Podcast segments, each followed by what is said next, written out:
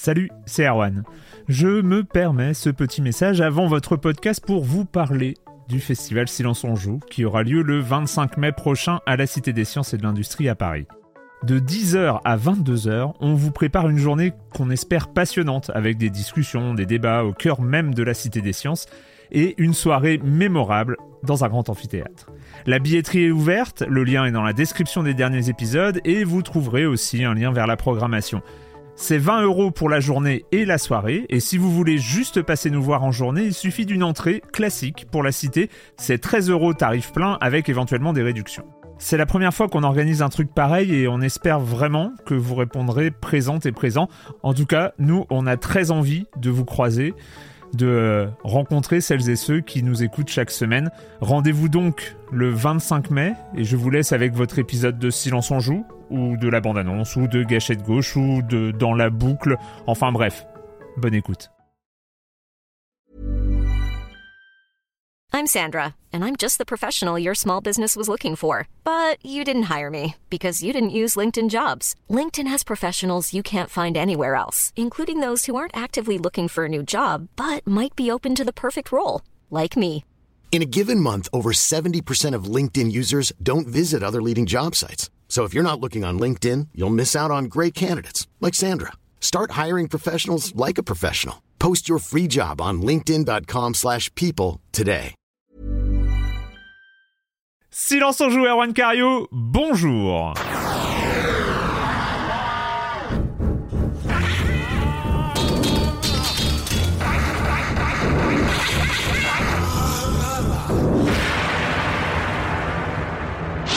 Au programme de cette première émission de 2024, enfin techniquement c'est la deuxième, mais c'est la première émission euh, classique euh, de 2024. Comme d'habitude, nous allons parler de l'année qui vient, des jeux que nous attendons pour cette année 2024. Ça va être un gros morceau, mais nous allons aussi parler d'un autre gros morceau de ce début d'année. C'est Prince of Persia The Lost Crown qui sort en début de semaine prochaine et on terminera pour un- avec un rattrapage de 2023 avec WarioWare, Move It et Like a Dragon Gaiden, The Man Who Erased His Name. J'ai dit le nom en entier une fois. C'est bien. Je pense qu'on va, appeler- on va Ça, fait. appeler ça Like a Dragon Gaiden pour, euh, pour la suite de l'émission. Le reste du programme, c'est toujours la même chose, le com des coms, la minute culturelle et bien évidemment le retour de la chronique jeu de société de Jérémy Kletskin. Voilà, c'est parti, c'est parti pour 2024 et je vais commencer en accueillant deux de mes chroniqueurs préférés. Patrick Helio, salut Patrick. Salut Arwan, salut à vous deux. Ça va La forme. tout, tout, Bah tout va bien, euh, pleine ouais, forme, bien sûr. Tu- sur les chapeaux de roue pour euh, cette année Ah bah il faut au 2024. début d'année, hein, il faut, il faut, faut, faut y aller. hein. Non, non, mais on a, en plus on a un super programme aujourd'hui, on Ouais. en parlait un petit peu av- avant l'enregistrement. Ça, ça donne la banane comme ça de commencer Yes. l'année euh, sous de, de, de bons, de bonnes latitudes vidéoludiques. Ça fait plaisir. c'est c'est pas mal. Et Corentin Benoît Gonin, salut Corentin Salut Erwan Toi, t'as eu une année un peu plus compliquée. Une, une fin d'année, début d'année 2024. euh, Ah là là. Les- déjà, des- alors j'aime bien les fêtes habituellement, parce qu'on va revoir la famille, tout ça, Ouais. c'est chouette. C'est crevant, c'est le Tour de France, c'est comme d'habitude, surtout quand on a des, des- des familles euh, éparpillées aux quatre coins de la France. Mais alors si tu cumules en plus la grippe, euh, la gastro et la bronchite, euh, bah tu passes pas un excellent moment. hein. Du coup, j'ai euh, j'ai, euh, j'ai- j'ai capitulé pour le nouvel an. Je me suis un peu accordé ce répit. Et heureusement, ça va beaucoup, beaucoup mieux. Là, je me sens revivre. Mais waouh, plus jamais. hein. Veuillez attendre un peu avant de me, me- de filer le trio. le, tri- le trio gagnant comme ça, là, c'est c'est assez terrible. hein. Franchement, je recommande à personne en tout cas. Préférez le champagne. Si- signaler quand même que malgré ces conditions, euh, ces conditions euh, compliquées, euh, tu as répondu présent pour euh, l'interview thématique de Tissy, hein, consacrée Ouais. au visual novel, qui sera bientôt mise en ligne sur en version replay sur le Discord de, de Silence on joue. On rappelle, hein, c'est un événement et c'est les quiz thématiques en, de, de, de Tissy, mais version interview jusqu'ici avec des chroniqueurs, chroniqueuses de Silence on joue. Enfin, t'es le deuxième, j'étais déjà passé. Et donc voilà, il y aura un replay euh, en mode podcast sur le Discord de Silence on joue. Ça s'est joué à deux jours près. hein. Deux jours près, j'y allais pas. Je vous le cache pas. Euh, mais ça va, je me suis senti mieux. J'avais mis un message. euh, Attends, je suis pas sûr d'être dispo. Ouais. Mais bon, ça va. Tout, tout s'est bien passé et c'était. euh, C'était fort intéressant, j'ai appris des choses. Ouais, on apprend toujours des choses. Avant, avant de commencer avec euh, les premières news de, euh, de l'actualité jeux vidéo de 2024, bah parler un peu euh, des, euh, des dernières euh, sorties parce qu'il y a eu quand même il y a eu quand même deux épisodes. On, reparlera euh, dans quelques minutes euh, du bilan 2023, mais il y a eu quand même deux épisodes pendant euh, les fêtes. Il y a eu le All Star 2023, ah, donc avec neuf invités qui parlent de leur jeu de l'année, dont une surprise qui est Manon Gage, qui a répondu répondu très gentiment à la question Manon Gage, l'actrice d'Immortality. Et puis évidemment le traditionnel, maintenant on appelle ça traditionnel, c'est la troisième édition, Euh, donc euh, les silences d'or de 2024, euh, donc les résultats de vos votes sur le Discord pour les différentes catégories des jeux de 2023. Euh, silence d'or 2023, j'ai dit 2024. Ça c'est à écouter sur votre flux de podcast. C'était un programme quand même chargé. Il n'y a pas eu une semaine sans épisode, sans épisode de Silence en joue. J'avais lu en commentaire quelqu'un qui disait je pensais que j'allais profiter de mes vacances pour rattraper mon retard. Eh ben non, voilà, ça ne s'arrête jamais. Euh, donc- Caramba, encore raté. voilà, c'est ça. on va passer, on va passer à l'actualité de ce début d'année, une actualité. euh, on avait hâte que 2023 se termine, mais non, non, l'actualité sociale ne se termine pas avec les années calendaires, donc euh, l'année 2024. euh, mais oui, et oui, et oui. On, on disait ça sous forme de blague, on savait que ça n'allait pas forcément euh, signer. 2020, la fin de 2023 n'allait pas forcément euh, signer euh, le, une, amélioration des conditions euh, générales de l'industrie du jeu vidéo. Et 2024 commence pas forcément sous les meilleurs auspices Corentin. Mais si, mais moi j'ai. Traite-moi de naïf. Moi, je, je me disais, ah, ça y est, c'est c'est 2024. On sort enfin de cette année 2023 qui a été horrible hein, en termes de licenciement. On a fait le compte à rebours euh, le 31. Alors moi, j'étais au fond de mon lit, mais je le faisais quand même. Je, Hmm. je- je- devant, devant France Télévisions à regarder le feu d'artifice. J'étais ouf, on peut mettre enfin derrière nous les licenciements. Euh, 3, 2, 1, pouf plus de licenciements, c'est formidable. plus Bonne année. de, plus de 9000 licenciements dans l'industrie du jeu Alors, vidéo en 2023. quelques alors justement quelques comptes non officiels euh, des licenciements donc le site euh, notamment Video Games Layoffs Ouais. qui essaye de, de regrouper tout ça estime en 2023 le nombre de ces licenciements à moins de euh, à au moins pardon 10 500 10 500, c'est ça. Donc euh, on était content hein, de, de virer 2023 va des rétros Anus Horribilis Sachant, sachant que voilà. avant, sachant que avant, je crois que le maximum était aux alentours de 3000. hein. C'est juste pour faire. Euh, euh, j'avoue ne pas voir les chiffres de mémoire mais quand on avait fait le. Hmm. C'est beaucoup en tout Ouais. cas, oui, c'est clair que c'est beaucoup. Mais là, donc, on est à un peu plus de 10 jours dans cette année euh, 2024, cette nouvelle année qui, qui, qui, qui a l'air formidable, et on est déjà à près du quart de ce chiffre. Waouh. 10 jours dans Ah oui. l'année, on est à peu près euh, au quart de ce chiffre. Kotaku a entamé un petit compte hein, qui, qui va essayer de tenir à jour. Évidemment, le site euh, Video Games Layoff euh, n'a pas fermé hein, Ouais. sur cette année 2024. Euh, et on est déjà à plus de 2300 personnes licenciées en 10 jours. Alors, le plus gros du contingent est apporté par Unity. Alors, on le savait pour le coup, ils avaient déjà prévenu Mm. qu'ils allaient, qu'ils allaient couper un petit peu dans les effectifs comme ça, un petit peu, beaucoup même.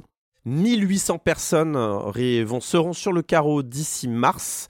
Euh, C'est Reuters qui nous l'apprend le 8 janvier. Et ça représente, à la louche, un quart de la boîte, tout simplement, euh, dans le cadre de leur reset, comme ils appellent ça, puisqu'ils veulent évidemment un petit peu faire euh, page blanche de leur, euh, de leur scandale hein, euh, qu'ils ont eu euh, l'année dernière avec, Avec donc, un nouveau scandale, nouvelle, euh, hein, voilà, parce que c'est on, ça, remplace, on remplace un scandale par un autre.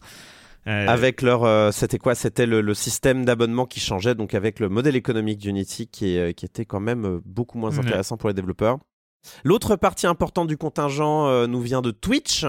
Euh, c'est Bloomberg cette fois-ci qui nous rapporte, qui a obtenu un mémo, euh, que 500 personnes seront concernées dans les semaines, les mois à venir, ce qui représente à peu près 35% de la division possédée par Amazon, qui, on le sait bien sûr, est au bord au bord du gouffre. hein. Oui, oui. Ah ouais, là Ouais. c'est là. C'est le sacrifice sous la bille, Merwan. hein, vraiment euh, terrible. Surtout que Twitch avait déjà licencié 400 personnes en mars dernier dans le cadre de licenciement plus général chez Amazon. Alors, Pourquoi s'arrêter en si bon chemin? Continuons de faire dans les coupes. Euh, D'ailleurs, petite précision et petite parenthèse, là il y a le CES en ce moment, et puis il y a Nvidia qui présente des nouvelles choses, on va, en parler dans une seconde, mais et notamment euh, des nouvelles technologies. Alors c'est intéressant pour le coup, euh, de, donc c'est un partenariat entre Twitch, OBS et Nvidia pour grosso modo localiser euh, le- l'encodage vidéo multiflux, donc c'est-à-dire en plusieurs qualités, Ouais. euh, localement, donc directement sur les cartes graphiques Nvidia. Euh, comme ça, et ben, Twitch se désengage, pourrait se désengager encore plus et pourquoi pas licencier encore plus, on sait pas, on verra plus tard. Je ne présume pas de la, des intentions de Twitch, mais on sait que depuis très longtemps, le, le- le discours ambiant c'est Oh, ce qu'on perd de l'argent avec Twitch, c'est- c'est vraiment terrible. Euh, et donc, euh, tout ça pour justifier évidemment des coupes dans euh, les masses salariales. Alors, en parallèle de tous ces licenciements, donc là, Ouais. je vous ai donné les deux plus gros, mais il y a eu. Il y a d'autres, euh, il y a des, il y a des gens qui sont dans le milieu qui expliquent qu'ils ont écho de, de, de, de licenciements qui sont pas encore annoncés. euh, et qu'il y en a, donc on connaît pas encore la, la teneur. Euh, mais en parallèle de tout ça, et euh, pour un sujet un petit peu, un petit peu parallèle, mais qui mettent l'ambiance, qui mettent le ton pour cette année 2024, parce que ça va être une année 2024 un peu affreuse, moi je pense. Ouais. Euh, on a les apôtres des IA génératives, mais qui roulent à 300 km/h sur l'autoroute de la bulle spéculative. C'est formidable. Donc on a, on a Square Enix, qui devant les, les, euh, les investisseurs euh, et qui sont toujours dans les bons coups, Square Enix. Hein, on se souvient leur enthousiasme débordant pour les NFT, voilà. Euh, qui a réaffirmé son amour débordant pour l'IA générative, qui explique que, oh, ça représente de magnifiques opportunités économiques euh, pour être encore plus efficace, bien sûr, toujours dans le but de créer du contenu de plus en plus exclusif, de plus en plus innovant. On est dans l'innovation, Erwan. Alors, pour la petite histoire, parce que euh, j'ai suivi et j'ai téléchargé euh, Square Enix AI Tech Preview, The Portopia Serial Murder Case. Alors, qu'est-ce que c'est que ça? On n'en a pas parlé. euh, Je sais plus, on a peut-être parlé en news, c'est pas impossible. Mais grosso modo, c'est le 23 avril 2023, euh, Square Enix qui sort un remake de son original, un VN en l'occurrence, Ouais. euh, de 1983. C'est un, un des jeux qui est considéré comme une des, euh, le- Oui, c'est l'un des fondateurs. Quoi, du- un des fondateurs, on va dire, du, du VN, notamment du VN d'enquête. Et euh, il a été ressorti, voilà, le 23 avril dernier, dans une version intelligence artificielle, où on peut parler à son adjoint, on peut discuter avec lui euh, et lui poser des questions ouvertes, c'est-à-dire qu'il n'y a pas un choix comme ça de, Ouais. De, ligne, on peut écrire directement à son adjoint qui va nous répondre. C'est un des trucs les plus négativement critiqués sur Steam, enfin vraiment euh, euh, review négative de ouf, parce que ça ne fonctionne pas. Le jeu ne fonctionne pas. Je peux en attester, je l'ai téléchargé. Le jeu ne fonctionne pas. Tu demandes des choses basiques à ton adjoint. euh, ça, il dit, je ne comprends pas ce que vous dites. Vous pouvez répéter la question. Ça ne fonctionne pas. Ça ne fonctionne juste pas. Et c'était quand même un grand moment de, euh, on est, on sait, on a foncé tête baissée dans l'IA euh, et ça ne fonctionne juste pas Mm, mais on n'est pas assez éveillé, on n'est pas assez conscient pour se rendre compte que ça ne fonctionne pas. C'était ma petite parenthèse sur, l'IA. En plus, et tu sais Square que la, question de l'analyseur syntaxique, quand tu t'intéresses un peu au genre aventure, ça a toujours été un, un point de, de difficulté pour le confort du joueur. On sait que c'était très, euh, très raide dans les années 80, quand il fallait saisir au clavier, euh, prendre torche, il fallait bien rentrer. Voilà, il fallait. On sait que c'était un point de, de, de, de difficulté pour euh, que ça reste agréable et qu'on puisse vraiment euh, euh, s'intéresser à une histoire quand il y avait cette espèce de goulot d'étranglement euh, de, l'interface utilisateur. Donc là, on se retrouve un peu avec ça en pire finalement, Mais- parce que Mais à la rigueur. Mais bon, juste, moi, ce qui m'emmerde dans cette histoire, c'est pas que Electronic Arts, euh, pardon, euh, que on- j'y arrive, Electronic Arts. Euh, c'est pas que, c'est pas que Square Enix fasse des tentatives comme ça sur, en plus sur un vieux jeu, tout ça. Pourquoi pas? Euh, C'est, simplement qu'ils n'ont pas la présence d'esprit, ils n'ont pas l'espèce de de, de, de vision, de, de compréhension, de, de, de, de, de, de- de conscience que c'est de la merde. Mm. Ils proposent un truc, ils sont fiers de le présenter. Regardez ce qu'on présente. C'est fou, hein. C'est formidable. Non, C'est fou. Hein. ils, sont je- incapables de le voir. Moi, c'est ça qui me fait peur. Parce qu'à la il rigueur, est en quand vente on ou utilise c'est une l'IA, démo? Il est pas non. vendu? Euh, non, non, il est gratuit. Mais je me Gratuit, demande c'est si le jeu est pas. de, de Alors, démo. euh, j'ai pas pu essayé, aller- hein, J'en ai entendu parler, Alors, mais euh, Je l'ai essayé, ça ne marche pas, mais du coup, j'ai pas pu aller très loin dans le jeu, par définition. Il me semble que le jeu est complet, plus ou moins, mais en tout cas, la démo est gratuite si c'est une démo, mais euh, le, le jeu coûte D'accord. 0 euros. Mais c'est pas fini. On a Nvidia. On a Nvidia aussi, puisqu'on parlait de Nvidia, qui a présenté au, au CES sa nouvelle technologie pour créer à la volée des PNJ. Plutôt des comportements de PNJ, des personas de PNJ. Donc ils appellent ça le Nvidia Avatar Cloud Engine. Engine pardon. Et grosso modo, euh, c'est la même chose, c'est-à-dire qu'on peut parler avec son avatar, enfin, on peut parler avec, la, avec le personnage euh, PNJ non joueur, qui va te répondre de manière euh, cohérente, qui va rebondir sur ce que tu dis ou non, qui va aller chercher des objets, interagir avec les objets, qui va aller prendre un, un, verre vide pour le donner au barman et demander un verre d'eau ou un ou un alcool. voilà, c'est ce genre de choses là. Faut pas me lancer là-dessus. Moi, je suis capable de lâcher la, quête principale du jeu pour aller harceler les, les PNJ des joueurs. Enfin, moi, j'en suis capable. Attention. Mais surtout, Nvidia a annoncé euh, euh, avec une fierté incroyable que euh, ils sont déjà en partenariat avec MiHoYo, donc c'est Genshin Impact, Tencent et le, usual suspect habituel de ce genre de conneries, Ubisoft évidemment, qui avait déjà présenté l'année dernière, rappelez-le, cet outil formidable pour aider euh, les euh, auteurs à mieux écrire euh, des, des alors ce qu'ils appellent du bark, donc du du, du texte pas très utile, genre grenade, ce genre de truc. Ou les discussions de PNJ, non? C'est les discussions dans la rue ou ce genre de choses, je crois. Ouais, c'est des, des dialogues, mais pas pas très importants, qui n'ont pas besoin d'être plus écrits que ça, mais vous inquiétez pas, c'est pour assister les auteurs, c'est pas pour les remplacer, évidemment que non. Euh, Electronic Arts, puisqu'on en parle d'eux, s'est fait épingler récemment, genre euh, là, tout récemment, hein, le 4 janvier dernier, pour avoir utilisé de euh, l'IA dans un de ses trailers pour Apex, qui date, voilà, donc ce, trailer récent là. Le détail morbide étant que Respawn et Electronic Arts sont deux boîtes qui ont licencié l'année dernière. Mmh. L'histoire ne dit pas combien d'illustrateurs étaient concernés par ces licenciements. Mais voilà où on en est à ce niveau-là. On a Embark Studio qui s'est fait taper sur les doigts aussi il y a quelques semaines pour avoir utilisé des voix générées par intelligence artificielle dans son dernier jeu The Finals, qui est un free-to-play. Et là, donc, on a aussi un article d'Aftermath, peut-être sur une note un poil plus positive, parce que ça montre aussi qu'il y a du, euh, qu'il y a un peu du, du, répondant, notamment aux US. Donc, Aftermath, je, je, rappelle pour ceux qui n'avaient pas hmm. eu le mémo, c'est le nouveau site par des, notamment des anciens de Kotaku, qui raconte cet article qui qu'il qui, est assez intéressant de voir que sur le sujet euh, de l'IA, les travailleurs du jeu vidéo euh, donc aux États-Unis et notamment chez Zenimax Microsoft euh, sont en train de s'organiser, sont en train de négocier, sont en train de discuter avec les, les, les, cadres et les directions grâce aux syndicats pour tenter de limiter quand même la destruction d'emplois liés à l'intelligence artificielle. et on a un cas encore plus précis là actuellement. Ouais. Les doubleurs qui s'inquiètent avec euh, donc la SAG-AFTRA, euh, donc qui est cette guilde de syndicats euh, des doubleurs hein, de, d'Hollywood notamment, qui vient de signer un accord. donc dans un cadre très particulier avec une boîte en particulier de génération de voix qui a donc signé un accord pour les conditions de réutilisation des voix dans le cadre d'IA générative. Donc par exemple, un acteur va, va, va aller, un doubleur va aller faire ses voix dans un studio pour un jeu. Il a terminé et le studio a besoin de voix supplémentaires. Euh, il aimerait utiliser une IA générative euh, en alimentant avec les voix déjà enregistrées. Euh, il y a dorénavant des conditions d'utilisation, notamment le doubleur est payé. Et a priori aux mêmes conditions que s'il hmm. était, s'il avait, s'il était venu réenregistrer. Il y a, y a, quand même voilà, une prise de conscience de la part du, du corps salarial et des syndicats pour un petit peu euh, euh, donner un autre sens à cette histoire-là qui commence vraiment à sentir le roussi au niveau de l'IA et des licenciements.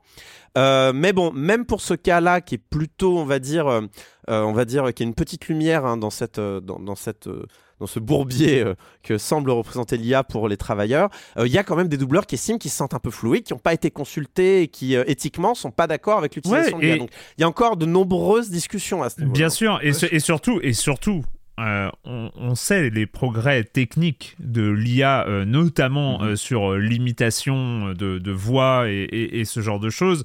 À partir d'enregistrements, on peut recréer la voix d'une personne. Le travail d'un doubleur professionnel, c'est de lire une phrase, de la mettre dans son contexte en fonction de la phrase précédente, en fonction de la phrase suivante, en fonction de la situation, en fonction de l'acting demandé.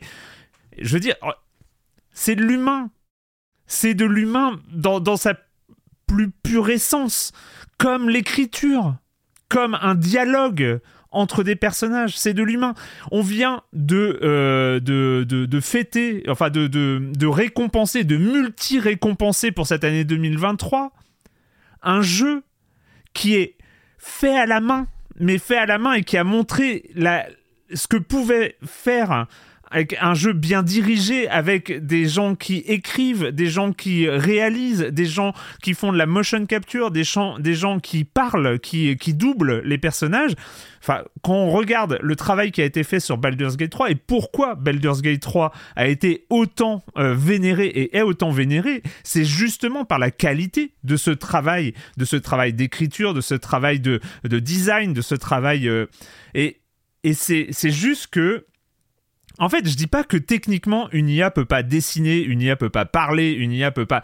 C'est juste qu'ils le font pas bien. Enfin, ils le font bien euh, en théorie, mais c'est pas de l'humain. Or, quand on joue et quand on a une interaction avec un personnage dans un jeu, on a envie que l'acting euh, et on le sait, on le sait ici. On sait que Ouais. des- il y a des jeux qui sont bien doublés et des jeux qui sont doublés comme des patates parce que euh, et pa- parce que même quand il y a des mauvais doubleurs ou des euh, c'est pas forcément la faute des doubleurs hein, il y a des euh, des gens qui se Les dirigent et les des conditions de mauvais travail. doublages et des mauvais doublages, voilà, etc. du jeu vidéo les mauvais doublages et, qu'on pu et on sait très on sait très bien ce que ça donne. Et, et surtout on sait reconnaître on en parle suffisamment souvent des bons doublages.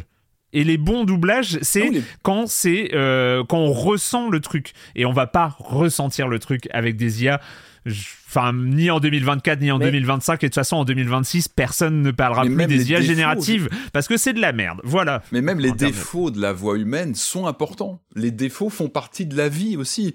Et euh, Oui. c'est marrant, tu parlais de ce, de ce cadre, on va dire, légal, euh, euh, business qui doit être intégré entre les acteurs donc qui doublent pour le jeu vidéo et puis et puis ces organismes. Je pense qu'il y a aussi cette question éthique, c'est-à-dire que quand tu prêtes ta voix à un personnage, euh, ce que tu signes, c'est un contenu, c'est une certaine, euh, c'est un personnage, c'est une façon de jouer, etc. Et je pense que t'as pas envie que ta voix soit utilisée sur euh, des mots que t'as pas envie de faire dire à ta propre voix. Enfin, de, Alors, alors, euh, alors. tu vois, sur la Saga- façon alors, dont Ouais, euh, ce que- comprends, ouais. ce que t'es- te- ta façon de parler va pas être réutilisée, ou en tout cas pas sans ton, ton feu vert, pour euh, te faire dire des choses que t'as pas envie de dire. Dans le- qui ne te Dans le, ressemblent cadre pas. de la, dans le cadre de la saga Astra, je crois que ça a été négocié justement que les doubleurs ont un droit de, de Sur le regard sur, euh, Mm. bien sûr, sur ce qu'il leur faut Ouais, dire. Et de toute façon, dit par leur voix. Et de toute façon, je pense que par exemple, même dans le droit français actuellement, je, je pense que euh, si on te fait dire des trucs que t'es pas d'accord avec, tu as un droit moral. Hein, euh, euh, je, suis à, je suis à peu près sûr que ça tient légalement. Euh, euh, t'as- Bah, même si t'es pro- acteur, donc c'est voilà. Après, je pense qu'il y a tout un Ah, au niveau ouais, juridique, c'est si. plus complexe que ça, mais Si, si à la fin l'œuvre pour laquelle t'as signé se met à devenir une apologie euh, du fascisme Bah ou oui, je sais oui, pas quoi, euh, Ouais, bah tu t'es- peut dire n'importe quoi. t'as- un droit moral, mais comme tout, euh, comme l'utilisation de ta musique, par exemple, si t'es créateur musical, euh, que t'as fait une musique, que t'as vendu les droits à une société et que cette société euh, utilise cette, euh, ta musique pour, euh, euh, pour une œuvre avec laquelle tu n'es pas d'accord d'un point de vue moral, tu as un droit moral à, Bah, ça à que ta paraît, musique soit oui, pas utilisée. important. ouais. Voilà, au-delà même du fait que les droits d'utilisation ont été vendus. Euh, c'est, euh, c'est, euh, ça, c'est, c'est clair. Après, moi, à titre personnel, je suis pas, je suis peut-être pas aussi négatif. euh, Enfin, je pense pas que ça soit de la merde, les IA. Je pense pas que ce soit de la non merde. mais bien Ce sûr sont des outils. évidemment Ce sont des outils. en tant qu'outil Euh, c'est pas et- c'est très bien Oh, et, et- et comme outil, ça peut euh, faire le bien comme le mal, mais dans notre société dans laquelle on vit actuellement, dans laquelle on évolue actuellement, dans laquelle on est dans une recherche absolue de l'efficacité, de réduire les coûts absolument, où on voit vraiment les, les artistes, les créateurs, les développeurs comme euh, du gras qu'il faut absolument retirer euh, de, de- d'un, d'un, d'un système de, de production, et il faut absolument se débarrasser de ces salauds de travailleurs qui nous mettent des bâtons dans les roues euh, pour faire du profit. J'aimerais juste ouais. Moi, moi que on travaille moins dans l'ensemble, ça me dérange pas. J'aimerais juste que la société et la manière dont fonctionnent les entreprises, la manière dont fonctionnent les profits, la manière dont on taxe aussi ces choses-là. Ce sont des robots, ce sont des robots qui, euh, qui devraient être taxés comme les travailleurs, euh, comme le salaire des travailleurs sont taxés, sont, euh, sont, sont ponctionnés pour les charges sociales, pour payer les hôpitaux, pour payer le chômage, pour payer plein de choses. Euh, pour moi, c'est la société qui devrait se, se renouveler autour de ces nouveaux outils qui apparaissent. ouais alors D'un point de vue artistique, on peut dire que c'est de la merde aussi. Non, mais Euh, c'est ça. Enfin, euh, moi, moi, moi, il y a, y l'aspect social et je suis entièrement d'accord avec toi. C'est euh, et mais c'est lié. C'est-à-dire que les gens qui dé- qui décident de faire ces remplacements, de, de, de, de ne pas euh, embaucher des, des, des écrivains, de ne pas embaucher des scénaristes, de ne pas embaucher des dialoguistes euh, pour tout balancer sur des IA. C'est un scandale social, je suis entièrement d'accord. C'est surtout des gens qui ne savent pas, enfin, qui n'ont pas conscience de la qualité du travail nécessaire pour faire des bonnes productions. C'est des gens, c'est non pas qu'ils n'en ont pas conscience, c'est qu'ils ne voient pas l'intérêt. C'est, c'est surtout ça. Et, Après, et- c'est- et ce que je veux pas dire, leur boulot, des-. Des, des- des choses, des choses qui sont très bien théoriquement et euh, techniquement et scientifiquement presque. Je, je- tu vois, la blockchain, c'est formidable. C'est de la merde. non, mais c'est vrai, techni- technologiquement, technologiquement, la blockchain, Oui, c'est cool. D'accord. Enfin, en, en termes de théorie informatique. Autant, autant les, autant les, euh, autant les IA génératifs, j'ai toujours perçu l'intérêt. Autant les, la blockchain. Non, vois- mais il y a, y a- il y a des, y a des super Non, idées. je suis d'accord il y a des super applications. Je suis d'accord. C'est de la Et- et merde je suis d'accord que c'est- une idée comment. Et, Je suis d'accord c'est une idée de, de, de, de chiffrement formidable et de sécurité super intéressante basée sur des maths. Enfin, il y a un côté fascinant là-dedans, je suis d'accord. et la capacité, la que, capacité des algorithmes transformers pour euh, générer des champs lexicaux à partir de bases de données textuelles, moi franchement j'adore. Après Mm. que ce soit euh, rétro, euh, ré- enfin que ce soit utilisé à l'envers pour générer des textes qui ne servent à rien, on sait aujourd'hui, on le sait, c'est factuel et on le savait il y a un an, on le savait il y a un an, c'est que l'utilisation euh, majoritaire et la plus importante des intelligences artificielles génératives, c'est de la pollution.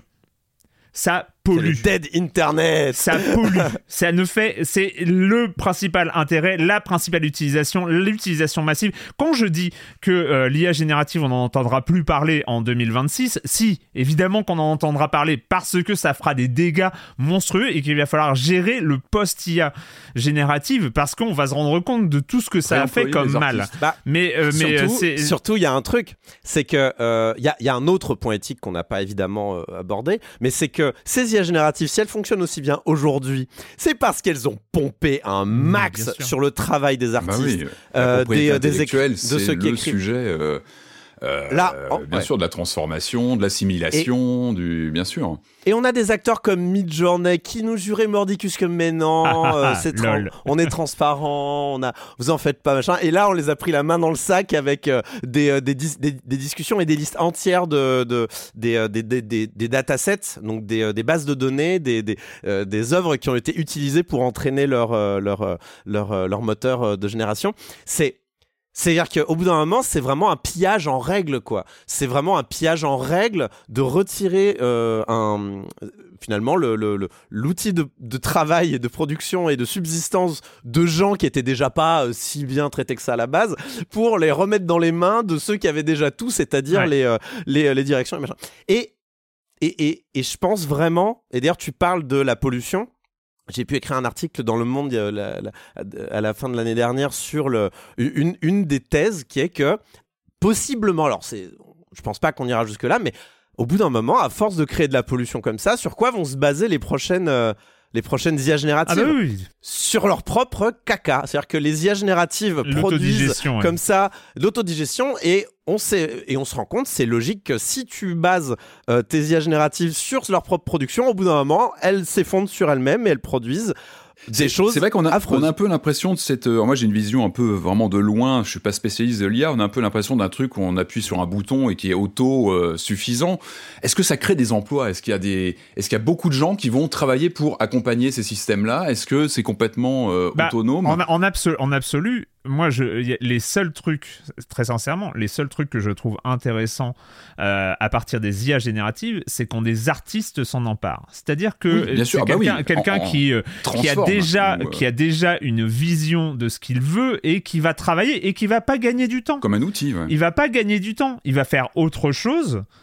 Euh, et, oui, euh, orienter et, son euh, et voilà, ou- ça ou va, il, va, il va manipuler, il va, il va détourner, il va, il, il- ou elle euh, vont, vont travailler à partir de ça comme outil. Or, ce Mhm. que l'industrie, ce que euh, le, le, le- monde actuel euh, veut, veut faire avec, c'est prendre le machin et s'en servir comme création en absolu. oui, oui. Alors que ça ne crée rien, ça redigère des choses qui existent déjà.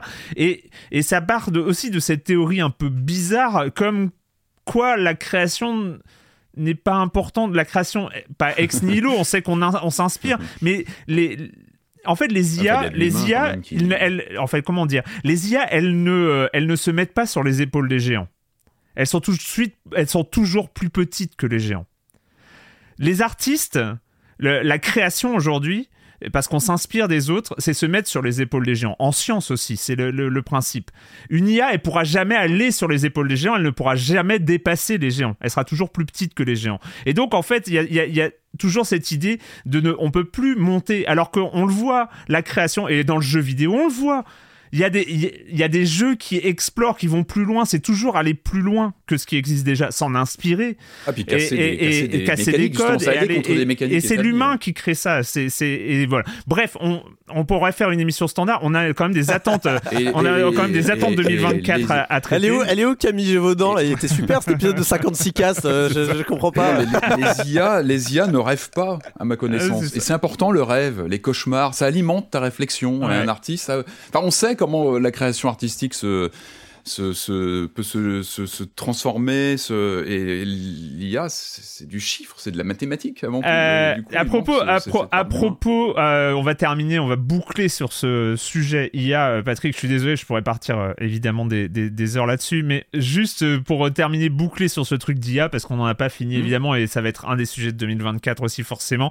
Des news côté Steam, Patrick. Bien sûr, Steam, qui est bah, le, le- on le sait, hein, c'est la boutique en ligne leader sur euh, sur le jeu PC notamment, donc qui, on le sait, va avoir un rôle important à jouer sur euh, l'explication et euh, le suivi de cette question de l'IA dans les jeux. Euh, S'il y a un acteur qui peut avoir un, un comment dire un rôle dans le, le, le, le- comment dire euh, la manière d'être transparent sur comment apparaît, comment est intégré l'IA dans, la- conception qui sont, vendues sur la plateforme, euh, Steam se pose bien. Et là, on a appris que justement, euh, la plateforme Steam euh, était en train de revoir ses guidelines de- d'intégration des jeux. C'est-à-dire que lorsque vous soumettez un jeu à vendre sur la plateforme Steam, il y, a, bah, y a évidemment il y a une petite fiche à remplir.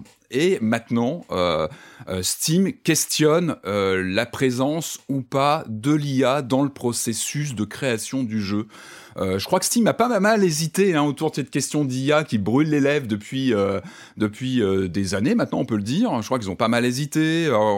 Est-ce qu'ils, je crois qu'ils l'interdisaient ou ils, bon, on sent qu'il y a eu pas mal d'hésitations. Ils ont pris le temps de réfléchir et en tout cas là, ils font évoluer donc ce système d'intégration, en tout cas d'explication de ce qui est intégré dans les jeux, donc sous euh, deux catégories en fait. Dans, euh, c'est-à-dire qu'un éditeur de, de, contenu doit signaler euh, la présence de l'IA dans le processus de, développement sous deux formes, ou bien dans ce qui est pré-généré dans le jeu, c'est-à-dire que ça va être des artworks, ça va être du son, c'est-à-dire du code qui aurait été euh, conçu via de l'IA en amont. Ouais. Donc là, on est vraiment sur euh, euh, de l'image qui est intégrée. Et ça, il faut que ce soit donc communiqué par le, le fournisseur du jeu à Steam pour évidemment le, le comment dire que ce soit transparent ensuite pour le l'acheteur final du jeu. Donc ça, c'est pour le, le côté pré-généré, mais aussi tout ce qui est live generated, c'est-à-dire tout ce que le jeu va lui-même générer via Ouais. une IA euh, active lors d'une partie, en fait, avec euh, euh, l'intégration. Bah, on en parlait tout à l'heure, par exemple, des discussions qui vont être générées par par un, un bot à l'intérieur d'un jeu, ou des discussions comme ça qui vont être qui vont être construites par des des, des, personnages qui n'ont pas été préécrites par un auteur, mais qui vont être générées comme ça à la volée. Donc là, c'est la deuxième partie de ces, de ces contenus, c'est deuxième catégorie donc de live generated. Donc c'est deux deux catégories de de de de, de contenu intégré à des jeux qui doivent être signalés euh, euh, à Steam et qui seront donc renseignés sur la page Steam. C'est-à-dire que tu sauras en achetant un jeu en fait s'il y a eu euh, tu pourras filtrer, utilisation tu pourras filtrer ta page. Steam pour supprimer les jeux je- qui, les jeux. ou je non mais c'est vrai. Enfin, c'est le Bah, principal en- intérêt, c'est ça, c'est de le, c'est, on sait.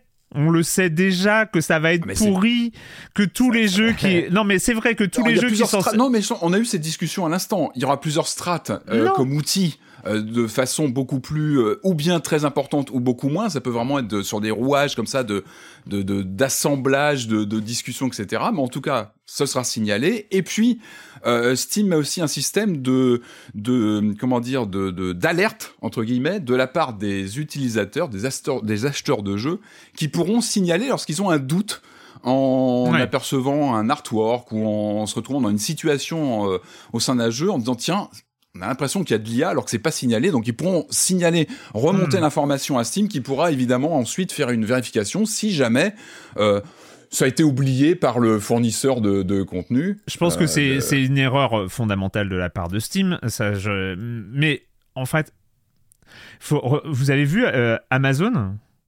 Vous avez vu les livres autopubliés sur Amazon? C'est horrible. Et ils ont dû Ça limiter le nombre à 5 livres par jour. Oui. Un truc comme ça, non? Parce, parce que il y a. Enfin. J'ai rien contre le système de livres autopubliés sur Amazon. Mhm. Moi, j'ai Mhm. un- il y a Monsieur Fall. Monsieur Fall, par exemple, son premier livre, il l'a euh, parce que c'était le Mhm. système le plus simple. Il l'a euh, autopublié sur euh, sur Amazon et, et- et tout ça. Aujourd'hui, tu, tu ne peux plus trouver. Tu ne peux plus même être curieux. Tiens, c'est quoi les livres euh, les livres autopubliés sur Amazon? Ça ne sert à rien. Il n'y a que de l'IA. Et c'est ça, et c'est, et, et c'est ça le problème de tout, de, de, de tout accepter et ce genre de choses. Parce que l'IA générative, ça va pas s'arrêter. On sait déjà que l'IA générative code. On sait déjà. Ouais, et, ouais, et- donc, il va y On avoir des systèmes jeux, euh, font euh, créer pratiquement de toutes pièces des applications pour smartphone. Euh, Bah, c'est, euh, En fait, en fait, c'est, en fait, en fait, c'est, en fait, le truc, c'est que c'est pas 1 ou 0. De toute façon, l'IA, c'est, rarement 1 ou 0, notamment dans le code. C'est-à-dire qu'il y a euh, donc le fameux GitHub Copilot qui existe depuis quelques temps maintenant, qui permet justement de, de, limite dire à l'outil ce que tu veux faire et qui va, qui va te sortir le code euh, correspondant. En fait, il n'y a pas 1 ou 0, il y a de l'IA ou il n'y a pas de l'IA. C'est, euh, voilà. non, mais moi je parle, un- je parle même un pas en code. Je parle quand même. euh, Enfin, il y a un danger de voir euh, Steam. Déjà, on en est à je sais plus combien de milliers de jeux tous les mois. Euh, On y vient, le, le, gros problème, ouais, c'est des chiffres euh, 2023. Et je, je vais m'arrêter. J'ai une tendance à. à- à- Non, non, mais la question, moi je pense que surtout mais c'est passionnant. Steam, le, le but de Steam, c'est avant tout de rester dans le pan légal, c'est-à-dire ne pas avoir des contenus qui auraient pu être piochés de façon Ah bah euh, non ça, déclarée les dans d'autres contenus. Donc ça, ça pour eux, c'est évidemment pas possible. Et surtout au niveau euh, euh, de ce qu'ils vendent, il faut que le jeu soit, euh, comment dire, en phase avec le pitch de vente, de vente, marketing. Dire c'est un jeu qui va faire ça ou ça. Si derrière l'IA fait autre chose, ça peut poser des problèmes. Moi, je pense que ça va, devenir- entre- ça va, devenir- ça va la devenir un certain marqueur de médiocrité. hein.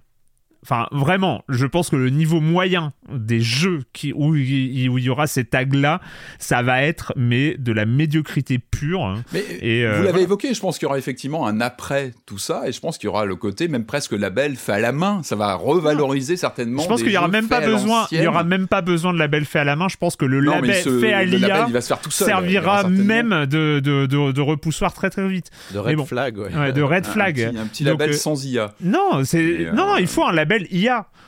Par défaut, euh, il faut ce qui doit Ouais, de être labellé, c'est le, c'est l'IA, c'est pas le sans IA, c'est l'IA qui Mm. va être labellé euh, de toute façon pour euh, repérer les trucs qui sont pourris. Bon, bref, on revient sur Steam, Même on si sort de ce sujet IA euh, parce que on va pas s'en sortir. Le traitement de texte, ça ouais. l'IA aussi. Enfin, il y en a partout. Oui, non, non, mais c'est- aujourd'hui, de toute façon, en soi, il y en a. Donc, de l'IA générative euh, mal utilisée, c'est horrible.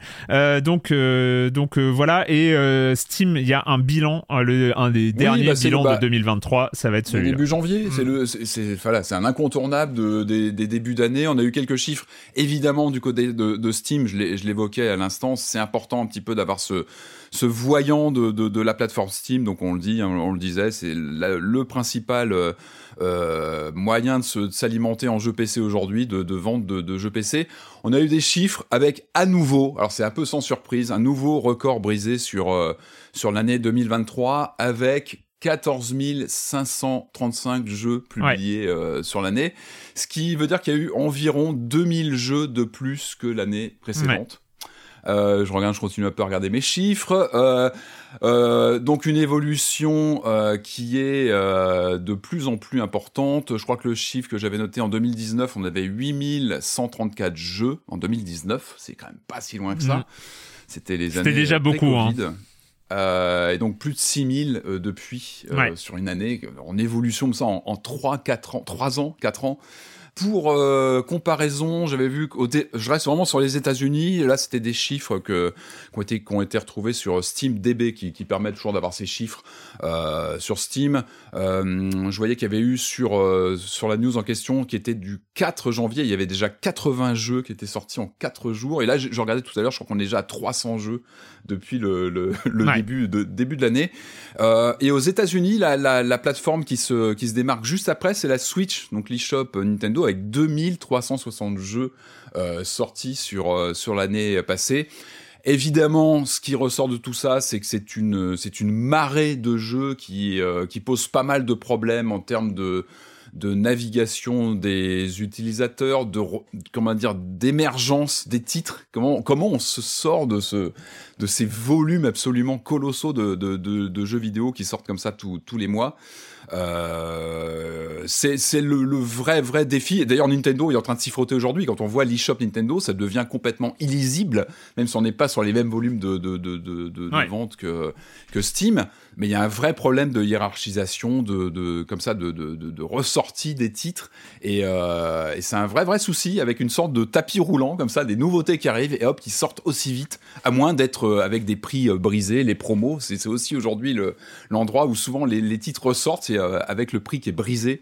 Et euh, on parle de beaucoup de volumes de titres, mais très peu de d'élus en termes de, de, de bonnes performances, et souvent des, des prix qui chutent très rapidement pour essayer de per- perdurer comme ça dans les dans les dans les euh, dans les vitrines en fait, de rester visible. C'est c'est le, le, le- vrai problème de, ces plateformes qui restent qui reste euh, très très compliqué pour survivre. C'est vrai qu'on est très loin des années euh, magasins où on avait sa boîte qui restait en- pendant un petit moment ou qui pouvait avoir sa vie. Il y en a encore évidemment aujourd'hui, mais c'est vrai quand on parle du, du cas Steam, ça reste très impressionnant. Donc avec ces 14 535 sorties au cours d'une année. Je calcule même pas par mois ce que ça représente. C'est pas aussi simple que ça parce que c'est pas forcément. euh, On, on va, on va parler tout à l'heure, euh, on va parler des, tout à l'heure des attentes 2024 et 2024. Ça s'annonce déjà, déjà aujourd'hui. assez, assez musclé, Euh, on est une- d'accord. Une, une année assez musclée, effectivement, sur ce terrain-là. Avant de, bah, avant d'arriver jusqu'aux attentes, aux attentes 2024, évidemment. Alors c'est le moment du com des com, mais la dernière émission standard entre guillemets je sais même pas quand elle remonte elle doit remonter au 14 décembre quelque chose dans le genre parce que après il y a eu quoi? Il y a eu le bilan 2023 amour gloire et Gotti avec nos amis de ZQSD euh, je n'ai pas pris des commentaires en particulier, mais je voulais revenir avec vous euh, bah, déjà sur, sur cette, cette soirée, ce, ce, ce double podcast. Euh, et c'est vrai que ce qui est rigolo, c'est euh, que en termes de retour, on a clairement, euh, il y, a, y a- y a clairement eu euh, une scission, mais comme j'en avais jamais vu, hein, c'est-à-dire que euh, il y a, euh, y a vraiment toute une et qui est ultra compréhensible hein, par ailleurs, c'est il y a toute une catégorie d'auditrices et d'auditeurs bah, qui ont pas pu écouter parce que euh, parce que brouhaha, parce que euh, 11 personnes autour de la table, forcément euh, ça crée quelque chose. Et sur une session de plus de 5 heures je crois au final, euh, forcément il y, a, y a une sorte d'anarchie forcément compréhensible vu aussi l'ambiance parce que c'était on voulait faire ça vraiment sur le côté convivial et, et voilà et pas forcément faire un tour de table parce que on se rappelle hein, on avait fait un crossover là enregistré sur sur Twitch et euh, et Discord euh, en mai avec euh, le rendez-vous jeu où on était 10 mais on était par tour de parole chacun par- parlait chacun à son tour etc et là on voulait pas forcément euh, refaire euh, ce, type de là et profiter du fait qu'on était euh, tous autour d'une même table et puis bah voilà, ça a donné euh, l'ambiance. Mais donc voilà, il y a toute une catégorie de personnes qui n'ont pas pu, et ça se comprend. Euh, ça doit être aussi lié à une façon d'écouter les podcasts, à euh, peut-être euh, une sensibilité au brouhaha et aux gens Ah, qui parlent en même temps. Doliprane et ça part tout seul. petit Non, mais Doliprane, euh, voilà, je, je, je sais que voilà, il y a des caractéristiques d'écoute, euh, des façons d'écouter qui sont différentes en fonction des personnes, et il y a des personnes qui ne peuvent pas écouter ce type de, de contenu. Je suis a- absolument et très sincèrement désolé hein, pour, pour pour ces personnes, mais euh, et puis voilà, et il y a quand même pas mal de gens qui ont adoré. Mais euh, c'est ça, enfin c'est ça qui est déroutant euh, dans dans les, les retours euh, par rapport au, par rapport au bilan 2023 avec avec les amis de ZQSD, euh, c'est voilà, qu'il y a vraiment des gens qui ont adoré le résultat et voilà. Donc c'est difficile aussi de même de notre côté de se dire est-ce qu'on le refait, est-ce qu'on le refait pas? Moi j'avoue que j'ai envie de le refaire parce que j'ai passé une excellente soirée et et je, suis très pour avoir monté en fait ce qui ce qui euh, pour le côté un peu making of, euh, autant moi j'ai passé du temps sur la partie silence on joue euh, pour la monter, la partie ZQSD est un peu plus brute euh, de décoffrage. Finalement, les deux sont tout autant inécoutables l'une que l'autre. Donc, euh, je sais pas pourquoi j'ai passé du temps à monter la partie silence on joue. Hein, J'aurais peut-être pas dû d'ailleurs. Mais, mais tout ça pour dire que. Que, peut que déjà, je trouve qu'il y a des enseignements. Enfin, moi, j'ai retiré des enseignements de, de, de ça. Peut-être que l'année prochaine, si on refait ça, ou à une autre occasion, ce sera peut-être pas forcément pour le bilan 2024, mais euh, je me j'ai d'autres idées pour peut-être rendre le truc plus audible tout en gardant l'aspect chaotique. Et, euh, et, et, voilà. Mais, c'est dur, hein, enfin pour avoir fait quelques jeux aussi à l'époque de Pass le Stick euh, pour, pour, le, pour les gens autour du plateau, pour rendre ça audible, enfin, ça, ça, demande déjà une réflexion au niveau du design du jeu à la base. Euh. Enfin, c'est pas facile. Moi, je me, je, me suis cassé les dents plusieurs fois hein, sur des trucs comme ça. C'est vraiment un défi difficile à relever pour que ça donne quelque chose d'audible à la fin. Je suis entièrement d'accord. Euh, bon, ce qui est bien, c'est que là, il y a eu quand même des retours de gens qui n'ont pas aimé, mais qui sont utiles aussi à avoir et bien que sûr, ça permettra d'avoir de, de, belles émissions par la suite. Donc, c'est chouette aussi à avoir. Ouais, moi, moi ça, fait, ça nourrit une réflexion euh, vraiment là-dessus. Parce qu'en fait, j'ai envie, en fait, dans l'idéal, ce que j'aimerais beaucoup, c'est arriver à un format où les gens qui ont adoré euh, ce Amour, Gloire et Gotti euh, retrouvent un peu cette ambiance-là, mais dans un format audible pour tout le monde. Euh, voilà, peut-être que ça arrivera, peut-être qu'on arrivera à, ce, niveau-là. Euh, et, voilà, il y a eu euh, donc plein d'autres réactions des, gens qui n'avaient pas lu le programme et sur le All Star 2023 et qui ont eu la surprise de retrouver Manon Gage à la, fin de l'enregistrement et qui ont, qui, ont été surpris et qui ont beaucoup aimé. J'ai eu énormément de retours. J'étais ravi, je remercie encore Manon Gage d'avoir accepté, d'avoir accepté l'entretien. Euh, pour, pour tout dire, j'ai, j'ai, je lui ai envoyé un, un, DM sur, euh, sur Twitter euh, début novembre, je crois, parce que j'avais cette idée-là.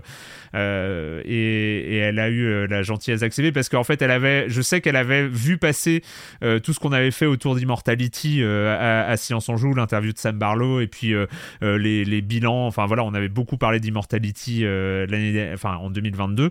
Et, et vu qu'elle est franco-américaine, c'est elle avait, euh, euh, relayé euh, tout ce qu'on avait fait.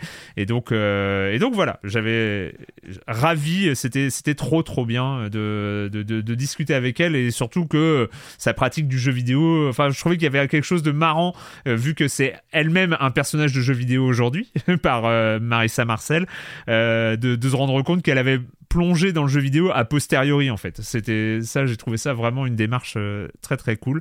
Et puis euh, et puis voilà. Et dernier point euh, comme des comme entre guillemets, c'est qu'il y aura une nouvelle session de Paul Posissage. Je sais pas si vous vous rappelez, c'est l'événement speedrun de la communauté de Silence on joue. Et donc la prochaine édition est déjà programmée et ce sera sur Run the World in Between, donc qui est un jeu dont on avait parlé à l'époque euh, un platformer euh, donc euh, qui réorganise les, les, niveaux en module en fait les niveaux de plateforme et qui est notamment notamment développé par Ep qui est présent sur sur le Discord. Ce sera le 23 mars prochain et donc vous pouvez déjà commencer à vous entraîner, voir les conditions sur bah, sur le, la file de discussion Paul Posissage sur les conditions du speedrun collaboratif euh, sur, euh, sur ce jeu pour euh, le 28 mars, le 23 mars, pardon, 23 mars 2024. Voilà pour les news du Discord. On en est où? Ah oui, avant de commencer, bah, traditionnel quand même, on, dernier, point avant d'arriver aux attentes 2024, c'est forcément le point abonnement. Euh, je rappelle que vous pouvez toujours en 2024 soutenir ce podcast en vous abonnant à Libération euh, avec une formule spéciale de soutien à Silence en Joue qui est à 6 euros par mois au lieu de 11,90 euros pour la formule classique. Euh, et vous êtes aujourd'hui 844 à être abonnés à cette formule de soutien. Merci énormément à toutes et à tous. Comme d'habitude, je le dis à chaque fois, mais euh, c'est sincère, c'est important, ça nous aide à nous projeter, à imaginer d'autres choses. Vous pouvez retrouver toutes les informations sur offre.libération.fr slash SOJ. Encore merci.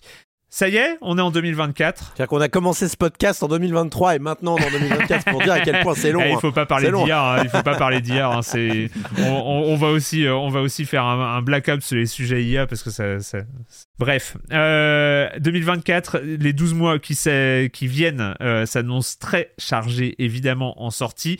Il y aura, il y a beaucoup de jeux dont on va parler dans Silence on joue forcément, on- dont on ne connaît même pas l'existence aujourd'hui. on sait même pas qu'ils vont sortir. Ça va être notre jeu de l'année, ça se trouve Ah, notamment 2024. les jeux indés, on le hein, connaît les- pas, on le connaît pas aujourd'hui, on connaît pas son nom et il y en aura plein. Mais il y a plein de choses qu'on connaît, des jeux qui ont été repoussés en 2024, des jeux qui ont été annoncés depuis longtemps, des jeux qui ont été annoncés depuis très longtemps qui vont arriver, euh, que ce soit des très gros blockbusters ou euh, des, euh, des, jeux, euh, des jeux indépendants, il va falloir s'attaquer aux attentes 2024. Death to Kronos. This is an opportunity for you to make a better future for us all. The least I can do is light your way down. About ready to give in? No, I was born for this. You trifle with powers far beyond your comprehension, witch. Okay, if I call you witch like that. Et pour commencer, et pour commencer ces attentes 2024, j'ai envie de mettre les pieds dans le plat tout de suite et parler des plus grosses attentes. C'est les jeux euh, où vous trépignez. Est-ce que vous trépignez en attendant certains jeux? Moi, Bah oui, Bah oui. forcément. Bah tiens, Patrick, Patrick, quels sont toi tes, les trois jeux qui te font euh, Ah, les Euh, trois, c'est dur, les trois. Bah oui, mais c'est un peu- dur, dur. Après, on va parler des autres. Alors moi, là, moi, alors ça va vous paraître. euh, moi, dans les prochaines semaines, c'est euh, Alone in the Dark. Je suis très curieux de voir Ouais. cette reprise. euh, on avait fait la démo, on en avait parlé. Bah, je, je suis vraiment curieux. Je, je m'attends pas forcément au jeu de l'année, mais. Bah, c'est c'est pas voilà, on n'est pas neutre face à la franchise. Elle a toute une histoire et euh, on Bien sent qu'il y a une volonté de la réécrire, de la réinventer. Donc on verra si ça fonctionne ou pas. Euh, je pense que ça peut être aussi un, un énorme piège et ça peut être un vrai nanar. Mais je suis très très curieux de, de mettre la main euh, dessus. Euh, toujours dans ce côté rétro. Alors euh, euh, bon, prévu ça reste pour le, le 20 mars, le 20 Ah. mars 2024. Ah oui, c'est vrai qu'il Ouais. avait été un peu reculé. Ouais. Ouais, à la base, c'était janvier, même Ouais. décembre, puis finalement, bon, bah, qu'ils prennent le temps, qu'ils le finissent. Bien moi, sûr. je veux un bon jeu, c'est tout ce qui compte. Alors moi, je vous avoue, moi, je suis, je- je- j'ai j'ai vraiment hâte de, de, de me lancer dans le Tomb Raider remaster, qui a été, c'est la trilogie qui ressort. Alors oui, bon, il y aura pas d'énormes surprises. Après les images qu'on a pu voir, c'est c'est vraiment une refonte visuelle euh, du bah, des trois premiers. Moi, je- le- ce sont des souvenirs de joueurs, mais euh, absolument incroyables. Notamment le 2. Ma Tomb Raider 2, c'est vraiment un jeu de cœur que j'ai beaucoup, beaucoup, Ouais. beaucoup aimé à l'époque. Alors visuellement, ce qu'on avait vu euh, dans les quelques vidéos qui sont sorties. Bon, c'est une, une update euh, légitime, mais ça reste dans les clous a priori de ce qu'on connaît. Moi, c'est plus le gameplay. Je suis curieux de voir comment euh, comment ils vont faire évoluer cette mécanique quand même qui était très raide. euh, et je pense que ça va être difficile de complètement euh, euh, transformer, revoir Ouais. en profondeur le gameplay. Ça fait même aussi partie de l'expérience des, des 14 premiers Tomb Raider, février, mais 14 février prochain. voilà, moi j'ai un tel affect avec cette trilogie de jeux et surtout le deuxième, quoi, Venise, euh, le, le- voilà le, Le château. deuxième, ouais, je suis d'accord. le deuxième, il était extraordinaire. Donc voilà, Tomb Raider Remaster. Alors moi j'ai euh, globalement euh, pas mal d'attentes sur parce que c'est rare qu'on a les planètes qui s'alignent a priori avec un nouveau jeu Indiana Jones et un nouveau jeu Star Wars la même année. Donc ces deux-là, je les attends parce que ce sont bah, des univers de cœur, ce sont des euh, des franchises pareilles que je suis depuis des années, donc je suis vraiment curieux de voir les, les deux titres. Je crois que le indie, on devrait en voir un petit peu plus très bientôt. Là, ça devrait pas mal euh, commencer, parce qu'on n'a rien vu. Je crois qu'on a juste euh, un logo et quelques, même pas de, je crois, de d'image pour l'instant de jeu, mais en tout cas, voilà, c'est indie. Le retour cinéma était euh, sans plus, donc j'espère qu'en jeu vidéo, on va, on va retrouver le indie qu'on aime. Euh, moi, je suis très très curieux, mais ça, c'est, euh, on va pas le redire. à On a chaque déjà fois, cité trois, hein, Patrick. hein. Je suis Ouais, bon, désolé. allez, je finis. Dernier, Supermassive. Supermassive Games, je suis toujours très curieux de voir ce qu'ils vont proposer. On rappelle, donc ce sont les les jeux euh, d'aventure, euh, films interactifs, euh, avec toute cette euh, flopée de titres de l'anthologie horrifique euh, qui doit se poursuivre là qu'une nouvelle saison qui arrive euh, avec un contexte spatial. J'ai plus Mm, le titre en en, en tête, mais qui, qui a été annoncé, qui ne doit pas tarder à arriver. Ils ont beaucoup d'actu, hein, Supermassive. Ils travaillent aussi sur euh, un, un spin-off de Dead by Daylight euh, narratif qui avait été annoncé aussi. Euh, donc, euh, donc voilà, moi, j'attends toujours beaucoup. Et hop, j'en mets un tout dernier en passant, un titre qu'on n'a pas évoqué lorsqu'on avait fait nos déroches des dernières euh, des Game Awards. Moi, c'est le Jurassic Park Survival qu'on n'a pas cité. J'avais complètement oublié. Si. Ça m'est revenu après. Si, je Je crois crois. pas qu'on l'avait cité. Si, si, je si, suis pas si, sûr euh, qu'on l'ait cité. T'as t'as évoqué ça avec Julie. je- Peut-être très crois. rapidement, Ouais. mais alors moi c'est un jeu qui me qui me fait très envie, euh, donc euh, euh, qui a été annoncé pendant les Game Awards. On a vu juste une séquence en, en CGI et puis des toutes petites euh, séquences en, en de gameplay en vue subjective. Ça va être un jeu de Mm. survie où on et, et qui pour moi ce qui me touche c'est qu'on on- on est sur des événements qui arrivent juste après la fin du premier film, euh, lorsque les personnages viennent de partir, Grant et compagnie viennent tout juste de partir, et nous on incarne une scientifique qui est restée sur place et qui va se retrouver sur cette île avec euh, bah, les, tous les dinosaures bien vénères. Et euh, d'après ce qu'on a pu voir dans, euh, dans, les, dans, dans les premières images, on sent que c'est un jeu qui est taillé pour les nostalgiques du film originel, en fait, qui reprend pas mal des séquences Oui, carrément. la séquence dans les cuisines, le décor, tous les décors cultes. Donc moi, je suis vraiment impatient de revisiter ces lieux de tournage. Ça peut, je pense, euh, jouer une carte à la Alien Isolation sur ce côté un peu euh, fétichisation d'un plateau de cinéma ultra culte. Et si c'est bien fait, ça peut être un vrai bonheur de retraverser ces lieux, Carrément. de les revoir un petit peu avec ce côté euh, euh, du fan service partout, des traces des événements, les voitures retournées. euh, Il y a peut-être encore des, on va peut-être pouvoir trouver des, comment dire, les traces des, des, bah, des, des, des, des, des- des événements, euh, les, les dilos qui ont laissé des, des. Bon, on- ça peut être du fan service, mais surtout un bon jeu. Donc vraiment, le, lui, je crois que c'est 2024. Je crois pas qu'on ait plus de dates pour l'instant. Euh, Jurassic Park Survival, moi, je le surveille de très, très, très près. Corentin, qu'est-ce qui te fait trépigner pour cette année à venir? Balatro Balatro Balatro Balatro, Erwan Mais oui, Balatro, bah bien sûr, Balatro. Pas de 100 000 date, pas de date, pas de date. Euh, 2024, si, si, si. 2024, mais pas de date euh, pré- plus précise. Ah non, non, mais on n'a pas de mois, euh, mais euh, là, il est, euh, il est dans le home stretch, euh, Ouais. comme on dit dans le milieu. euh, il- ça devrait pas trop, trop tarder. Alors, une grosse démo, là. Alors, il y avait une grosse démo en septembre, donc qui a duré quelques, quelques semaines. Euh, énorme succès populaire, 100 000 téléchargements, Ouais. quand même. Euh, C'est pas rien. Et en février, une autre démo devrait arriver. Alors, avec des démos comme ça, on n'a plus besoin d'early access, les amis. hein, On franchement. n'a plus euh, besoin de jeu. euh, je- ouais, on a plus besoin de jeu presque. hein. Franchement, euh, c'est. J'ai jamais vu une démo aussi remplie. C'était vraiment impressionnant. On était clair. choqués. J'ai passé beaucoup trop d'heures dessus. C'est, des amis qui m'ont mis dessus et euh, ils se sont fait mettre dessus par MV qui avait joué en stream, si je ne Mhm. m'abuse. Mais c'est formidable, Balatro. Donc c'est un, Ouais, c'est une espèce de jeu, c'est une espèce de roguelike deck building, mais avec un jeu de le jeu français des, des 52 cartes euh, classiques avec euh, euh, les trèfles, le cœur, les, les, les Mhm. rois, les dames, tout ça. Euh, et on joue au poker un peu contre soi-même, où on doit en fait euh, battre des, des seuils de points à dépasser.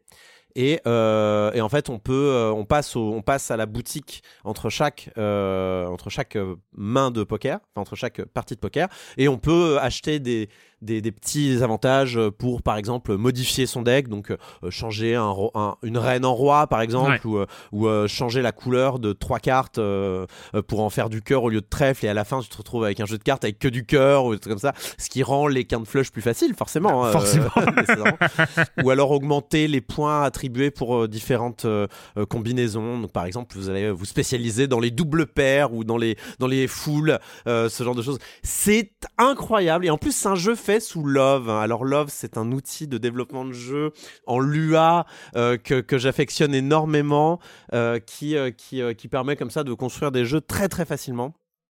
Il n'y a pas, pas beaucoup de jeux commerciaux qui existent sous Love, mais alors celui-là, quel magnifique exemple de jeu, euh, superbe, superbe jeu, je l'attends avec impatience, et j'attends avec impatience la démo de février.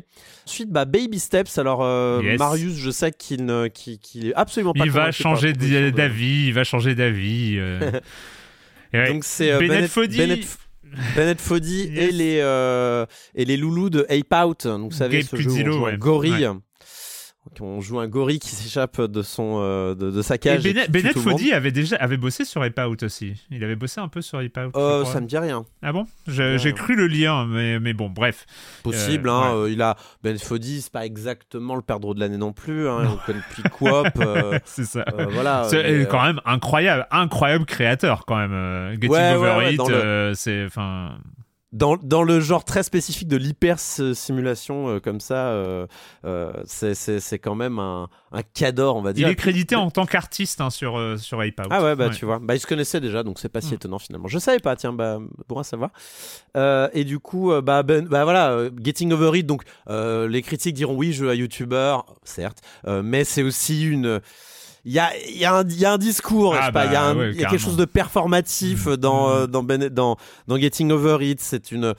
C'est une, euh, c'est un commentaire sur la performance, un commentaire sur le dépassement de soi qui est un petit peu rigolo. euh, Il y a de l'humour, euh, c'est quelque chose d'un peu dingue quoi. Moi j'aime beaucoup. Et surtout c'est un jeu qui construit sur un jeu complètement obscur, sexy hiking, euh, qui, qui, qui vient d'une game jam ou je sais pas quoi, fait par un, un, un mec d'Europe de l'Est qu'on connaît absolument ni d'Ève ni d'Adam. C'est euh, euh, c'est- assez rigolo comme démarche de manière générale. Donc euh, Baby Steps, où on joue ce trentenaire toujours chez ses parents, voire quarantenaire toujours chez ses parents, dans son onesies, dans son grand pyjama, une pièce qui reste dans la, dans, la, dans, la, dans la cave de ses parents à regarder la télé, à manger de la pizza, qui se retrouve d'un seul coup téléporté au beau milieu de la nature, euh, au beau milieu de nulle part, et qui doit euh, bah, un petit peu apprendre à marcher. Je crois que c'est un peu le principe de Ouais. Baby Steps, on y va petit à petit.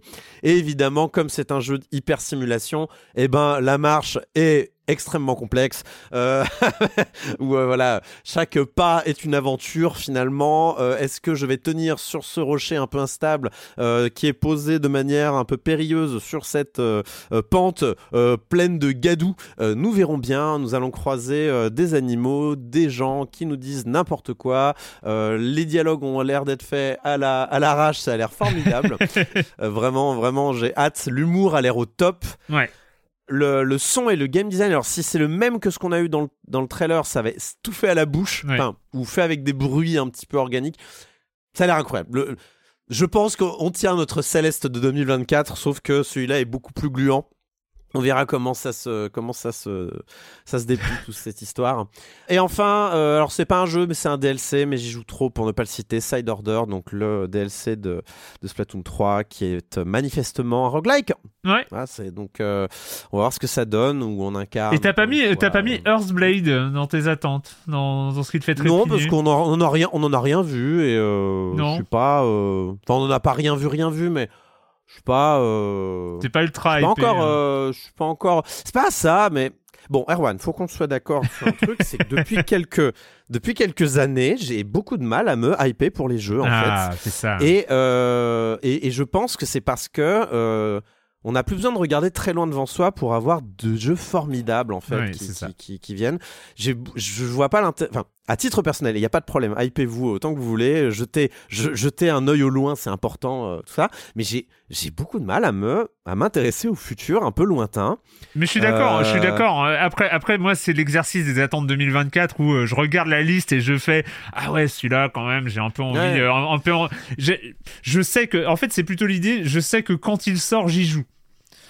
C'est euh, c'est dans cette idée-là, mais je suis plus ultra hypé à, à, à poireauter, à, regard, à regarder 53 fois les trailers, euh, même pour mon jeu euh, de 2024 qui va être une surprise pour personne, je me considère pas comme hypé, je l'attends. C'est pour ça que quand, il Ouais. est- quand ils ont annoncé la date, euh, je, je dis pas le nom parce que je veux laisser un suspense qui n'existe pas, mais quand ils ont annoncé la date il y a quelques mois de la- l'arrivée de l'Early Access, c'était deuxième trimestre 2024, j'étais là, cool. J'étais pas là, oh non, c'est trop loin. Non, j'étais, bah cool, il sort en euh, deux- deuxième trimestre 2024. J'ai, je serai content quand il sort, mais je suis pas, euh, à- je suis plus dans le trépignage. Mais oui, bah oui. euh, Mais intense, Earthblade, je, je l'attends euh, comme. Enfin, comme d'autres. oui, enfin, c'est, non, mais c'est même plus de l'attente, c'est incontournable. Évidemment que je Je, vais je, jouer au je- je sais pas si on l'a dit, euh, Earthblade, donc c'est le nouveau jeu le de Extremely jeu, euh, OK Games, euh, les créateurs de Céleste, voilà, qui Ouais, est prévu qui est pour un de mes 2024.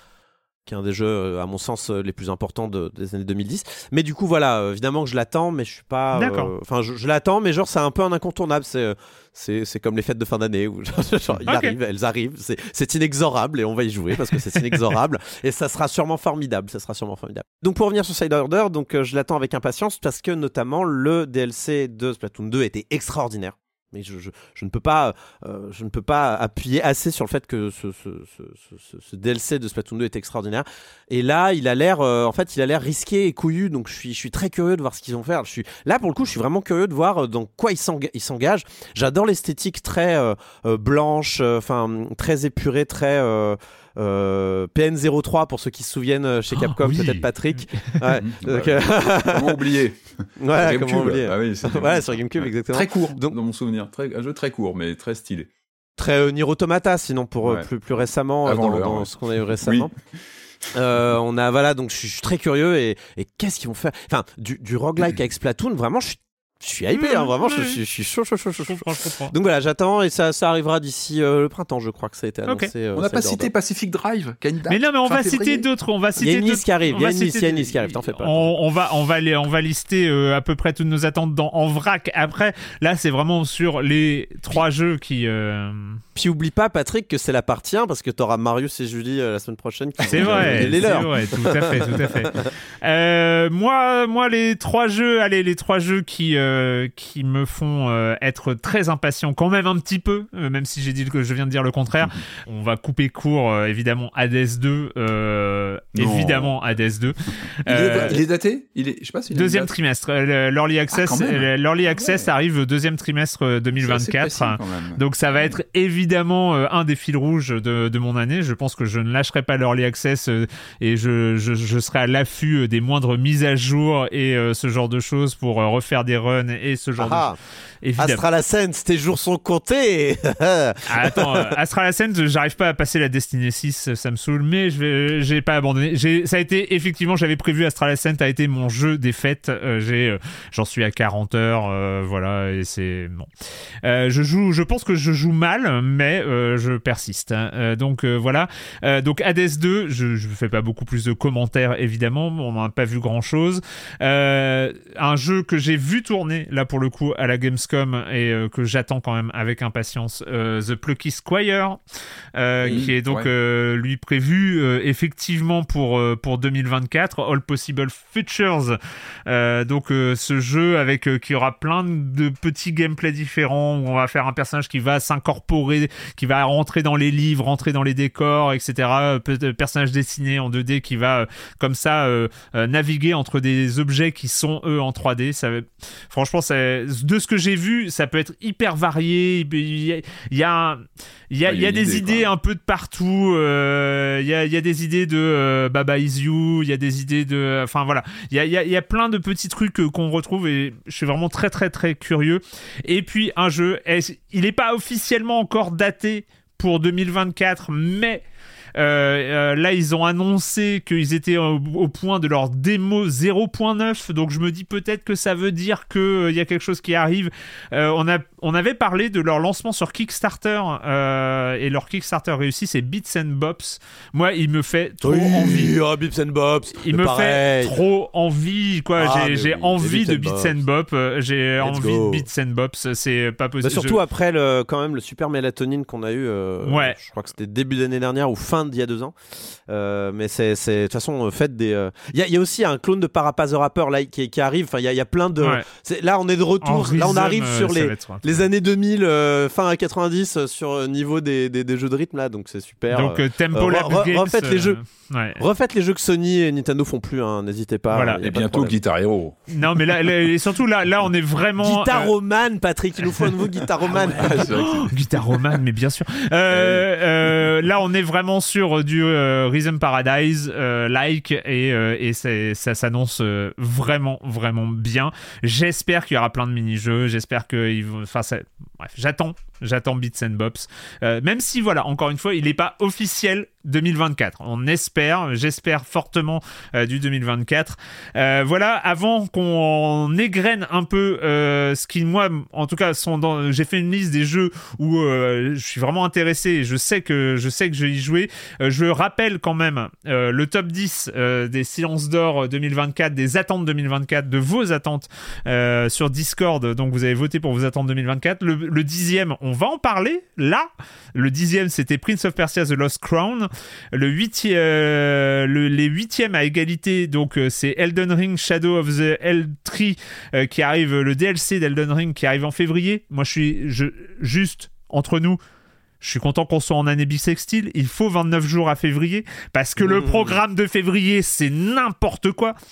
C'est, c'est, c'est- j'ai l'impression que février 2024, c'est pire qu'octobre 2023. Je sais pas vous, mais euh, ça, ça va Il y a être. un énorme RPG au milieu de Ah non, février là qu'il va c'est- falloir faire, ça va être euh, insupportable. Euh, en huitième ex aequo, euh, c'est Hellblade 2, euh, Senua's Saga, Hellblade Ah, oui, 2. Euh, en septième, un fin janvier, voilà, c'est euh, Like a Dragon Infinite Wells, donc, voilà.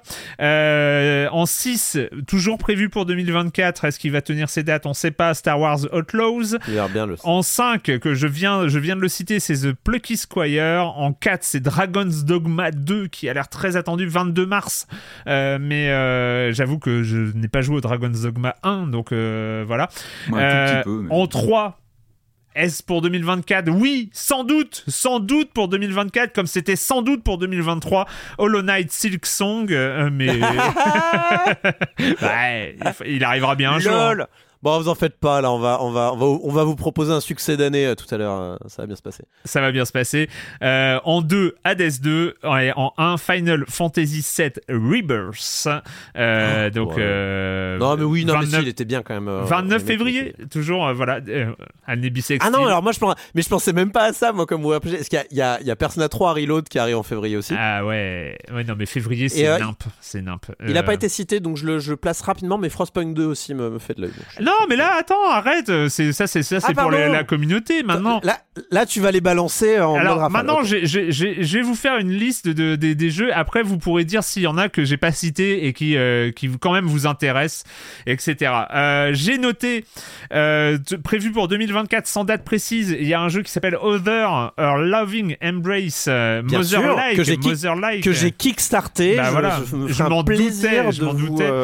Avec un euh, plaisir de vous en parler. Mais ça m'étonne qu'il sorte cette année, mais euh, on va voir. Il est, il est, euh, il est daté 2024, hein, donc. Bah, j'espère, voilà. Donc, donc là, avec.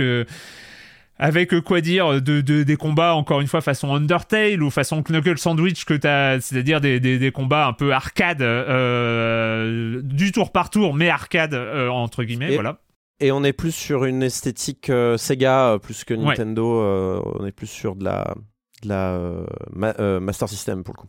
Euh, voilà, donc Other Her, Her Loving Embrace qui a l'air vraiment, vraiment très très cool. Un autre jeu euh, là qui a déjà eu une version jouable parce que c'est un jeu étudiant qui a gagné un Pégase en 2021. Euh, c'est Symphonia, donc jeu des, à l'origine donc projet de fin d'études de Lizard. Isart Digital, euh, qui est sorti donc en, euh, en 2020, euh, donc euh, fin projet de fin d'études en 2020, qui a gagné Pégase en 2021 et qui va sortir en version définitive là aussi en 2024. Pas de date précise. J'avais noté donc Earthblade dont on a parlé, hein, donc Extremely OK Games, donc lui prévu 2024, créateur, les créateurs de Céleste. J'avais noté Balatro, voilà. J'avais noté un Bionic Bay euh, qui est disponible en démo. Alors ça, c'est euh, un platformer, mais euh, vous savez, dans les cinématiques platformers, c'est cette impression un, un peu folle quand il y a un dézoom où le personnage devient tout petit dans les grands décors. Ben là, le personnage, il reste tout petit. Et donc, c'est comme ça dans un, c'est un platformer avec des effets visuels qui, visuellement, c'est une tuerie. Il y a un gameplay basé sur le rewind, platformer 2D, pas, pas forcément cinématique, mais, mais voilà, en termes de design, c'est une Il y a une démo qui est disponible. Euh, vous, pouvez, voir ce que. Donc, Bionic Bay. Il y a quand même un jeu qui fait de l'œil, qui est lui aussi pour février. Hein Préparez-vous, Brace Yourself pour février, euh, qui s'appelle Promenade, euh, qui est un platformer très dessin animé, très dessin animé avec le système de grappin, etc. euh, et beaucoup euh, dans, ce qu'on voit aujourd'hui, euh, beaucoup de variations de gameplay, de style dans, le jeu. Euh, voilà, un jeu, un jeu qui irait bien dans l'ambiance avec du Plucky Squire, etc. Même si c'est beaucoup plus dessin animé. Évidemment, moi, dans ma liste, c'était obligé d'y être le prochain jeu de Hurt Machine, Hyper Light Breaker, donc euh, les gens qui ont fait Solar Ash, Hyper Light Drifter, etc., euh, qui promettent un monde ouvert infini euh, avec de la glisse, du rythme, euh, du fight, euh, des tirs. Euh, Le, design rappelle Solar Ash évidemment énormément, donc euh, moi je, je veux, voilà, je veux. Euh, on vient de me parler de The Plucky Squire. Il y a euh, le prochain jeu de Thunder Lotus. Thunder Lotus, c'est les créateurs de Spiritfarer, euh, qui s'appelle euh, 33 Immortals. 33 Immortals du roguelike multijoueur à 33. Moi, je dis, je veux. Euh, le- y a, je- la vidéo, la vidéo. alors, ils ont un trailer, il fait trop envie. Enfin voilà, tu, tu vois, euh, tu, tu vois le mec, euh, la- la- enfin le joueur ou la joueuse euh, jouer tout seul, et puis euh, d'un coup, euh, t'as as de plus en plus de joueurs qui arrivent, ils finissent à 33. Ça a l'air d'être un bordel incroyable, une sorte de Hades à 33. Voilà, euh, vu du dessus, euh, c'est, je Ah, c'est beau. Ah ouais, franchement, euh, 33 Immortals, euh, très très bien. Ouais, il est, il est classe. Euh, un jeu qui a pas mal fait parler de lui, qui est là daté au premier trimestre 2024, euh, c'est Nine Souls. Euh, Red, Car- Red Candle Games, c'est un platformer action où tu joues un chat samouraï qui se dit inspiré des systèmes de combat de Sekiro. Euh, bon, Erwan, je peux pas te laisser dire ça. Un chat Bon. samouraï, tu dis un samouraï ou tu ne dis rien. Je suis désolé. Pardon. Non mais je m'excuse, je m'excuse. Un samouraï. Ouais, un samouraï, évidemment, évidemment, un samouraï. Oui, oui, bien sûr. Euh, donc, euh, qu'est-ce qu'il y a toujours dans la liste? Autant vous dire, 2024, ça va être ouf quand même. Euh, tu viens d'en parler? 11 Bit Studio, Frostpunk 2, quand même? Ah ouais. Bah, en fait, c'est c'est vraiment pas mon genre de jeu. Mais alors, Frostpunk m'avait Ouais. tellement happé. Ouais. Euh, c'est vraiment l'exception qui confirme la règle en ce qui me concerne. Je- Ouais. Du coup, Frostpunk 2, ouais. J'ai fait aucun DLC de Frostpunk. euh, je- J'ai dû Moi non passer à plus. côté de choses sympas. Ouais, mais euh, là, là, ça, ça promet quand même, ça promet quand même du lourd. Euh, Il y, avait quand même ce jeu, moi je sais pas, je l'ai mis dans, dans mes attentes parce que je sais que je le lancerai quand il sortira, mais il y a Hunger Foot, euh, Free Lives, Devolver. Ah oui, oui. Le, le, Ah, je suis- le FPS à coup de pied, euh, voilà, Ouais, où voilà. on tape sur des portes, on tape sur des gens et tout ça. Ça a l'air très à youtubeur entre guillemets encore une Ouais. fois, mais euh, La, la DA, euh, c'est quelque chose. hein. la DA euh, c'est quelque chose. C'est ouais, les, les couleurs, le choix des couleurs, euh, c'est c'est dingue. Bon, vous, vous verrez. Ouais, je sais pas. Hunger Foot, moi, il, me, il est dans la liste, il est daté 2024. Il y a un jeu qui est daté en prochainement, donc peut-être début 2024, mais lui, Replaced. Faut que tu regardes, Patrick, Replaced. Euh, Replaced, on va dire Replaced, que quoi. euh, Replaced, euh, Replaced, cinématique action platformer. Ah, ouais. C'est du 2,5D pixel art de zinzin. C'est un truc, euh, mais en termes de design, c'est d'une beauté à tomber par terre. Euh, futuriste, cyberpunk, post-apo, on sait pas trop. Un, un truc qui a l'air, mais assez prometteur quand même. Euh, Ouais, enfin franchement, euh, des, gens de Sadcat Studio et Replaced, euh, ça, moi dans, dans les jeux, c'est, je sais que le moment où il sort, il est installé direct et euh, sans problème. Un jeu, je sais pas pourquoi j'ai mis dans la liste, mais quand même, Europa. Europa, parce que c'est mignon, c'est beau. Euh, Il y a un design très Breath of the Wild Genshin Impact, où tu joues un, un petit garçon androïde qui euh, vole euh, dans un univers très vert. Lui, il est prévu pour le 16 avril 2024, Nova Dust Entertainment. c'est important, surtout en, en- en année d'élection européenne. euh, Europa, c'est important. Ouais, mais là, c'est le satellite, euh, le, le satellite Ah. Europa. Voilà, c'est Donc voilà, il est à la recherche du dernier humain ou de la dernière humaine, je sais plus. Enfin voilà, pas il y a pas l'air d'avoir beaucoup de fights. Ça a l'air très euh, contemplatif, on va dire. Oui, et puis le message à la fin, c'est attention euh, à l'écologie, sinon on disparaîtra tous. Normal, ouais, voilà, un truc du genre, je pense, je pense. Euh, normalement, celui-là, je pense que tu vas dire ah ouais, Corentin, j'attends ton ah ouais, mais peut-être pas. hein. After Love EP, non? Si, si, si, ah oui, bien sûr, oui, Voilà, tout à fait. quand même, euh, Euh, c'est développement, euh, développement compliqué avec la mort de son game designer en chef, donc Mohamed Fami. Donc c'est fait par le studio Pixelnesia qui est une espèce de c'est plein de c'est plein de gens éparpillés euh, en Indonésie. euh, voilà, c'est un regroupement de plusieurs artistes qui travaillent en remote. Euh, le, le- donc le, le- développeur principal est mort pendant le développement, a été repris par son bras, par sa bras droit, je sais Ouais. pas comment on dit, son bras droit qui est une femme. Jeu qui parle de deuil en plus. un- Ouais, non, mais bon, tous les jeux indonésiens parlent de deuil. Enfin, j'ai- écrit un dossier dessus dans Canard PC pour aller voir. Au bout d'un moment, ils ça parle toujours de deuil, les jeux indonésiens. Mais toujours de manière un peu joyeuse, d'une certaine Ouais. manière. Ouais, s'il sort cette année, ça sera beau, je pense. Mais euh, hmm, je serais pas étonné qu'il sorte l'année prochaine. Pour l'instant, il est daté troisième trimestre. Donc, euh, On va voir amour, musique, deuil, une histoire d'amour. Enfin voilà, euh, de la musique. euh, le style dessiné est ado, enfin vraiment à, à tomber par terre.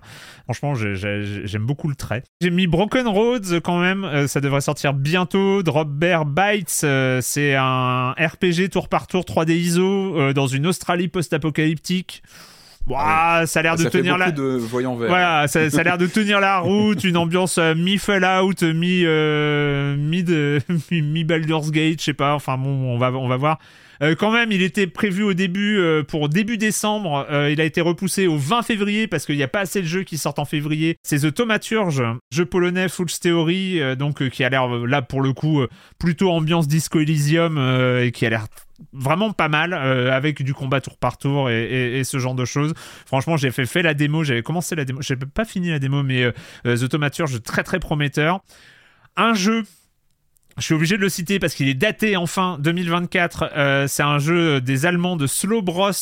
La première fois où j'en ai entendu parler, c'était un Kickstarter échoué en 2017. Ils ont même pas réussi. C'est Harold Halibut. Ah oui, oh là là, oui, magnifique. Enfin, magnifique, oui. Les un, images un sont jeu, belles. un jeu en clay motion quoi. Ah oui, oui, il est très beau, ouais. Un jeu en stop Avec motion avec euh, pâte à modeler Mm. qui a Il est daté, ça y est? Oui, Il a- il a une date 2024, fixe? 2024, Ah oui, ouais, ouais, 2024. 2024. euh, donc, Ah oui, euh, ouais, son histoire, les coulisses doivent être fascinantes, quoi, parce que c'est- jeu euh, voilà de 2017 on avait déjà des, des images qui faisaient envie en 2017 ça avait, il avait pas il avait échoué son Kickstarter hein, euh, donc euh, mais il a, ils ont continué le développement et il ça arrive peut être euh, une belle histoire si voilà. ça finit bien. Ça va, espérons. et puis voilà euh, ça c'était pour la liste côté euh, est-ce que ça veut dire encore quelque chose mais indé. Et puis après bah on va quand même citer les euh, gros machins ou les machins un peu gros euh, qui euh, qui arrivent et qui sont prévus. Euh, on a quand même euh, on a cité Hellblade 2 pour les attentes des gens. On a cité on a cité Final Fantasy évidemment. Il y a du Black Myth Wukong qui est quand même promet d'être un des voilà le premier triple quadruple A blockbuster chinois avec ce singe qui fait des arts martiaux qui est quand même assez impressionnant. Il y a Avowed, euh, Avowed, Ah oui, oui, bien euh, sûr, qui- chez Microsoft. voilà, euh, qui, qui lui, euh, dans, le, dans le style successeur The Witcher 3, euh, peut, peut se poser là. Rise of the Ronin, hein, dont on avait parlé, je crois, sur le non E3 qui s'était fait. Il y a quand même le Banishers. Est-ce qu'on, euh, moi, je suis curieux, je suis curieux du Ah Banishers oui. de Dontnod, euh, donc euh, je sur sais que l'univers notamment. je hein, sur- lancerai. sur l'univers, ouais. euh, chose qui va pas tarder aussi, Tekken 8, on, il faut quand même le nommer, euh, Ouais. Tekken 8, même Ah bah, si euh. Julie la semaine prochaine euh, en parlera peut-être. Silent Hill 2, évidemment, qui est daté 2024 pour l'instant, Et prévu on a peur. 2024. On a peur, on a peur, pas pas forcément pour les bonnes raisons, mais on verra. J'espère me, me tromper. J'espère vraiment avoir une surprise, une baffe en C'est lançant quand la ce dernière jeu. fois que Bl- Blooper J'espère. a sorti un bon jeu? Juste pour me. c'est, juste le monde, hein, moi je suis, je suis pas expert de Blooper, mais. Ah. J'ai l'impression que tout le monde attend beaucoup de Blooper à chaque fois, alors que. Ah, c'est Layers of est- Fear. Enfin, après, c'est des. Voilà, ils sont. Mais- Bon, on en a ouais. déjà parlé, hein, Ils sont plus à l'aise, peut-être, avec leur, leur propre univers. On verra. Moi, je suis curieux, je leur laisse une chance.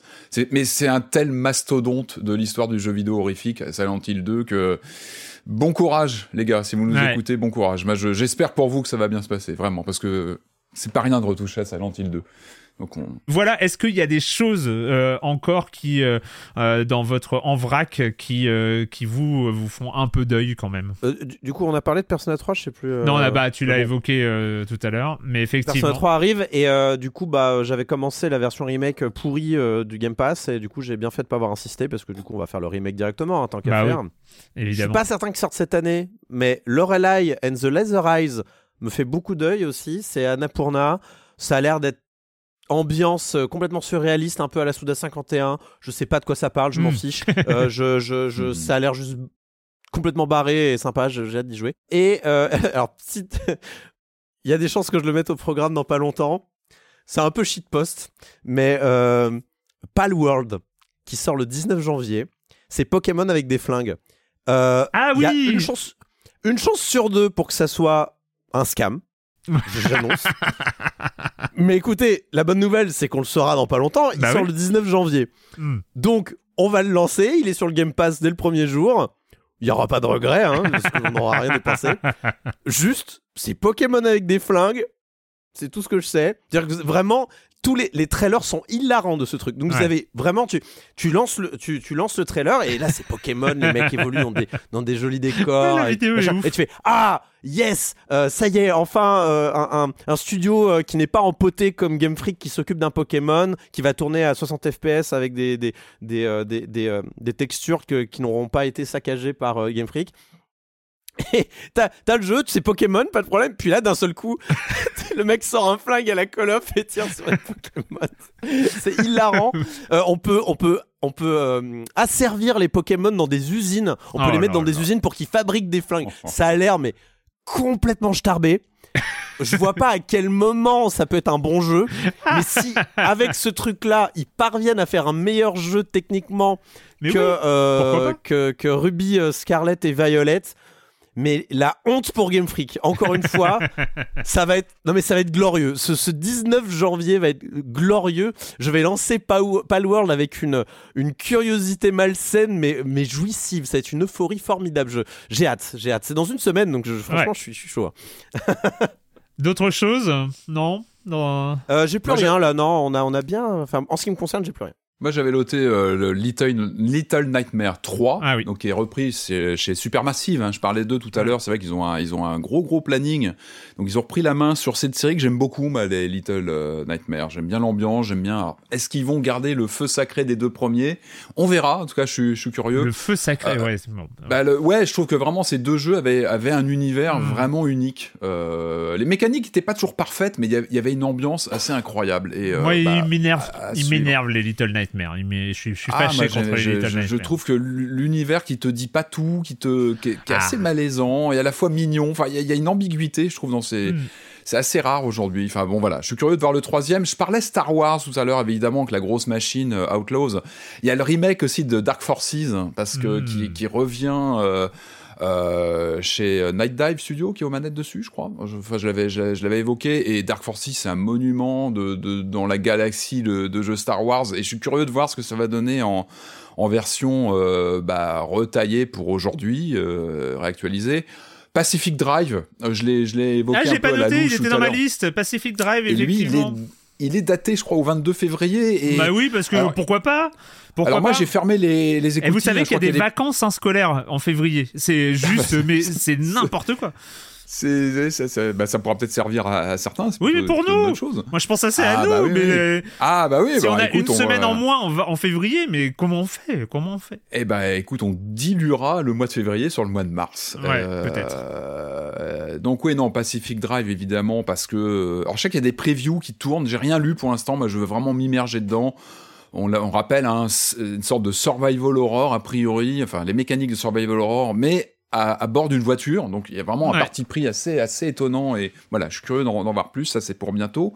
Euh, dans les remasters aussi, il y a Clock Tower, euh, le premier Clock Tower qui avait été qui a été annoncé, Ouais. qui revient aussi en qui était un, objet un peu intouchable, hein, qui est sorti au Japon, qui est, jamais sorti officiellement euh, chez nous, même sur les boutiques en ligne. Et là, il vient, en, il arrive en version remasterisée. C'est un très grand jeu de, survival horror aussi. Enfin, on est vraiment sur du jeu d'aventure survie qui est assez, assez mémorable et qui a été très important dans l'évolution du genre. Donc, je suis vraiment curieux de voir euh, comment il va être euh, retaillé, retouché, tout en restant évidemment dans les, dans les clous de sa dynamique et de sa, mise en scène. très particulière. Moi, alors moi, je suis curieux du jeu euh, qui arrive chez Nintendo. Moi, j'ai Oui, un vrai. très bon souvenir euh, du jeu sur DS. Sur DS, j'avais Ouais. beaucoup aimé l'aventure avec Peach en, en héroïne du bah, d'un platformer à l'époque. Ça fait déjà quelques années. Donc, je suis curieux de voir ce que ça va, ce que ça va donner en termes de, de dynamique, de, de, de gameplay. Il a l'air très cool, les images. Euh, Enfin, il y a- Ouais. il y, a un côté presque Kirby euh, dans le côté. euh, elle, elle, se- elle se déguise et elle prend un rôle Mm. et elle peut faire de l'escrime quand elle est euh, machin. Enfin, Ah, c'est cool, quoi. C'est Peach en héroïne. Enfin, moi, de je, la voilà, je- je suis cuisine, vraiment elle fait des gâteaux et J'ai- tout. ça, ouais, J'ai hâte je- de voir, vraiment. J'ai hâte de voir ce que ça donne. Euh, voilà, je crois que c'est à peu près tout. Euh, Il y a aussi le Lisfanga aussi qui est, qui est chez euh, Quantique en édition, quoi, qui, qui m'avait fait de l'œil. Euh, voilà, grosso modo, je regarde ma liste. Je crois qu'on a à peu près tout vu. Mais puis voilà, c'est sur ce qu'on sait. Après, il y a, il y a énormément d'autres jeux qui risquent de d'arriver comme ça qu'on qu'on ne calcule pas forcément en avant et c'est souvent les meilleures surprises hein. c'est Tout ce qu'on à fait. qu'on voit pas venir et qui nous tombent dessus et qui nous emportent et c'est Ah, nous avons, euh, un, nous avons un claquement de doigts du côté de Corentin. Ouais, si euh, peut-être aussi euh, Deltarune, euh, Bah ce oui. serait étonnant qu'il n'y ait pas de chapitres qui finissent par sortir quand même cette année, même si euh, euh, Toby Fox a annoncé qu'il il avait peut-être vu un peu, enfin qu'il voulait pas nous faire patienter 10 ans pour, euh, parce que là il veut sortir les trois chapitres, trois chapitres d'un coup. Ouais. Euh, il a dit que il, a- il a, il a expliqué que ça serait euh, trop long, enfin qu'il voulait pas non plus faire trop trop patienter les gens et qu'il allait réduire ça à deux chapitres. Donc il allait sortir deux chapitres. euh, donc cette année pourquoi pas? Euh, A priori le premier des deux chapitres est quasiment terminé, donc euh, on va voir comment ils, av- ils avancent pour la suite. Mais il, il expliquait dans ses dernières newsletters que euh, le, le rythme de croisière allait de plus en plus vite et qu'il prenait des habitudes de travail et que, et que ça avançait bien. Donc on croise les doigts. Moi j'ai vraiment hâte de savoir ce qui se passe dans, dans Deltarune. En tout cas, si l'augmentation en qualité est la même entre chapitres. Euh, si, la, la- si la différence de qualité entre chapitre 2 et 3 est la même, voire encore plus que celle entre 1 et 2, ça va être, ça va être dingue. Cool. Cool. Eh ben écoutez, on est, euh, comme vous euh, venez de l'entendre, cette année 2024 s'annonce déjà assez chargée. Le mois de février me fait trembler. Je vais, vous, voilà, je le confesse. On va commencer forcément le programme des jeux de 2024. On va revenir un peu sur 2023 en fin d'émission. Donc euh, on a le premier gros jeu de 2024 qui arrive en début de semaine prochaine. On va en parler. Mais avant ça, comme d'habitude, c'est le moment de la chronique jeu de société de Jérémy Kletskin qui revient en 2024. Alors, petit point, je pense qu'il va le rappeler dans sa chronique, sans doute. Mais euh, il y a eu, euh, pendant les fêtes, comme annoncé, il y a eu un grand entretien avec Bruno Catala, le créateur donc euh, de, de jeux, et une chronique exclusive sur le flux de podcast Silence on joue, la chronique jeu de société. Donc voilà, il y a du contenu spécifique avec un l'entretien est super. Je vous conseille le, très bon entretien avec Bruno Catala et, et une petite chronique donc exclusive en début de début de semaine Donc euh, il y a eu plein de contenu sur sa sur son flux de podcast, mais là il revient dans Silence on joue. Salut, Jérémy. Salut Erwan, salut à tous. Alors, suite à la cérémonie des silences d'or, j'ai décidé de commencer cette chronique par vous torcher un top euh, maison. C'est-à-dire les jeux que moi j'ai préférés j'ai décidé d'en faire euh, trois catégories, les petits jeux de cartes, les jeux famille et les gros jeux experts. Comme c'est mon top 2 2023, top 2 parce qu'on n'a pas beaucoup de temps, bah, j'ai six enveloppes là et on va commencer tout de suite. Petit jeu de cartes. Alors, en deuxième position, j'ai... Trio, trio dont on a longuement parlé lors de la cérémonie, il a aussi été chroniqué, donc euh, passons au gagnant de la catégorie. That's not a hat, mon jeu de cartes préféré de l'année. Allez, euh, les jeux famille. En deuxième position, Turing Machine. Et en première position, Sky Team. Oui, c'est aussi le jeu préféré des auditeurs. euh, ils ont raison, des fois. En passant, soyez impressionnés avec moi parce que ces deux derniers jeux, c'est le même éditeur, le Scorpion Masqué. euh, quelle année Et pour finir, la catégorie expert. Distilled. Ah, quel monument, j'ai adoré ce jeu. Il a été chroniqué, un tout comme Trio, sur le flux de podcasts dédié. Faut être abonné. Et maintenant, le grand gagnant du jeu expert 2023, c'est... Barcelona. Eh oui, c'est aussi la chronique du jour. Quelle intro. C'est un jeu tellement fantastique que je l'ai gardé pour la première de l'année pour que ça soit marquant. Voilà. Vous connaissez peut-être le style de Gaudi comme ça qui se caractérise par des formes ondulées, des, des couleurs vives et des motifs euh, presque vivants comme ça avec des façades qui, qui sont comme des, des, des, vagues de, de mosaïques euh, qui, qui, ressemblent à des patchworks de couleurs. Et le jeu s'inspire visuellement de Gaudi, du Parc Güell, de la Sagrada Familia, de, des, bleus, des oranges, des jaunes. C'est très joli. Mais derrière toute cette beauté, il y a un gros jeu. C'est un jeu de gamer sur lequel on va passer une bonne partie de l'après-midi. Au centre de la table, on a un grand plateau de jeux qui représente l'un des quartiers de la ville et on a des plateaux individuels qui sont là aussi très fournis. On a un quadrillage de 5 rues par 5 rues avec aussi des avenues, euh, la Ramblas. Vous avez remarqué que je ne parle pas espagnol. Et chacun à leur tour, les joueurs vont poser des habitants à chacun des croisements de ces rues. Au bout de chacune des rues, il y a un icône d'action unique et donc en fonction de là, on va le poser dans la ville. On va effectuer deux actions ou même trois parce qu'il y a aussi la Ramblas qui arrive en diagonale, c'est une avenue. Et donc il y a 10 actions différentes, très différentes d'ailleurs. Il y en a une où on va faire des dallages, sur l'autre on va aménager un tramway ou construire des services publics. En fait, c'est un jeu d'urbanisme, on va développer au mieux les quartiers qui sont entre toutes ces rues. Il y a des tuiles de projets qui vont vous permettre de moderniser la ville et qui vous rapporteront des points si elles sont en résonance avec euh, votre stratégie. Vous pourrez aménager des intersections et marquer des points quand les autres joueurs y passeront ou euh, aménager des rues et marquer des points sur vos longs segments. Alors, petite parenthèse, les tuiles dans leurs moindres détails, euh, la manière dont elles sont biseautées, ça respecte l'ADN des, des, bâtiments de Barcelone, c'est vraiment sublime. Alors, au-delà de, de, comment il a l'air, pourquoi est-ce que j'ai adoré ce jeu? Ben, Il est très très dense, il y a un entremêlage de stratégie, de mécanique, tout est super bien équilibré, oui, mais en plus, elles sont super originales et elles vous stimulent le cerveau, c'est un bonheur. On a cette impression de jamais être coincé, on n'est pas paralysé non plus en réfléchissant euh, comment optimiser tout et euh, on a quand même ce sentiment de marquer plein de points à chaque tour. On n'est pas dans ces jeux-là, on va faire une demi-ressource à chaque tour et on va être en optimisation, toujours le slip bien tendu là. Bah là, pas du tout, on cartonne, on fait des points à l'appel et euh, quand on arrive au comptage final, tout le monde a l'impression qu'il a gagné le jeu. Et en fait, c'est toujours assez serré, c'est ça qui est surprenant. En tout cas, vous l'avez compris, Barcelona, c'est mon jeu préféré pour l'année 2023, c'est aussi la première chronique de l'année. Si avec ça je ne vous ai pas donné envie, je vais pas finir la phrase, sinon je vais tout gâcher. L'auteur c'est Danny Garcia et c'est illustré par Alexander Zawada et Susanna Kolakowska. C'est un jeu and dice édité chez Pixie Games de 1 à 4 joueurs pour des parties entre 1h30 et 3 heures en fonction de votre rythme et euh, c'est à partir de 14 ans. Il n'y a pas de texte sur les cartes, hein, c'est que de l'iconographie. Euh, moi c'est ça que j'aime. En tout cas, vous avez compris que je le recommandais très chaudement et si vous n'êtes pas jeu de société, c'est-à-dire que ben, vous pouvez quand même prendre That's Not a Hat parce que c'est vraiment, il n'y a personne sur la Terre qui peut pas jouer à That's Not a Hat. Il n'y a pas d'excuse, il y a toujours un jeu pour vous. Bonne année, bye. bye bye Jérémy, oui, survalide, je survalide That's Not a Hat. Et Trio d'ailleurs, les deux jeux de cartes de l'année, franchement, des concepts deux jeux peu, qui sont vraiment pas chers en plus. Hein. Les, ça doit être une dizaine d'euros, une quinzaine max euh, chaque jeu. Et Trio et That's Not a Hat, c'est des jeux de ouf en termes de concept. C'est deux jeux, basés sur la mémoire d'ailleurs. Qui la chronique, hein, vous pouvez revoir les, les, chroniques sur le flux de podcast euh, Silence on joue, la chronique jeux de société notamment. Euh, en tout cas, Trio et That's Not a Hat. Et, euh, et j'étais étonné de voir euh, Turing Machine en catégorie famille parce que moi, il m'a fait peur en catégorie famille. Je me suis dit, euh, moi, ça, va, ça me plaît ce genre de truc où il faut imaginer une machine de Turing, mais euh, je me dis, euh, chez moi, ça va être un peu compliqué quand même en termes de famille. Mais peut-être, peut-être un jour. Euh, mais je l'avais vu, j'ai hésité à l'acheter Turing Machine d'ailleurs. Enfin bref, merci beaucoup Jérémy et puis bah, bonne année à toi aussi et puis on se retrouve évidemment la semaine prochaine. Ça y est, on est parti, euh, on n'est plus dans le, futur, l'extrapolation, la prospective. Non, pas du tout. On est dans le présent parce qu'on y a joué. Il sort le 15 janvier, donc en tout début, mardi prochain, je crois. Tout début de semaine prochaine. On l'attend depuis pas mal de temps, mais on a vu des images. Euh, c'est nouveau venu dans une licence qui est très âgée, euh, mais ça fait longtemps qu'elle était un peu en jachère, cette licence. Et là, ça revient avec, avec force et deux dimensions de jeu. C'est Prince of Persia, The Lost Crown. There are creatures, gods, banished for their sins. They could doom us all.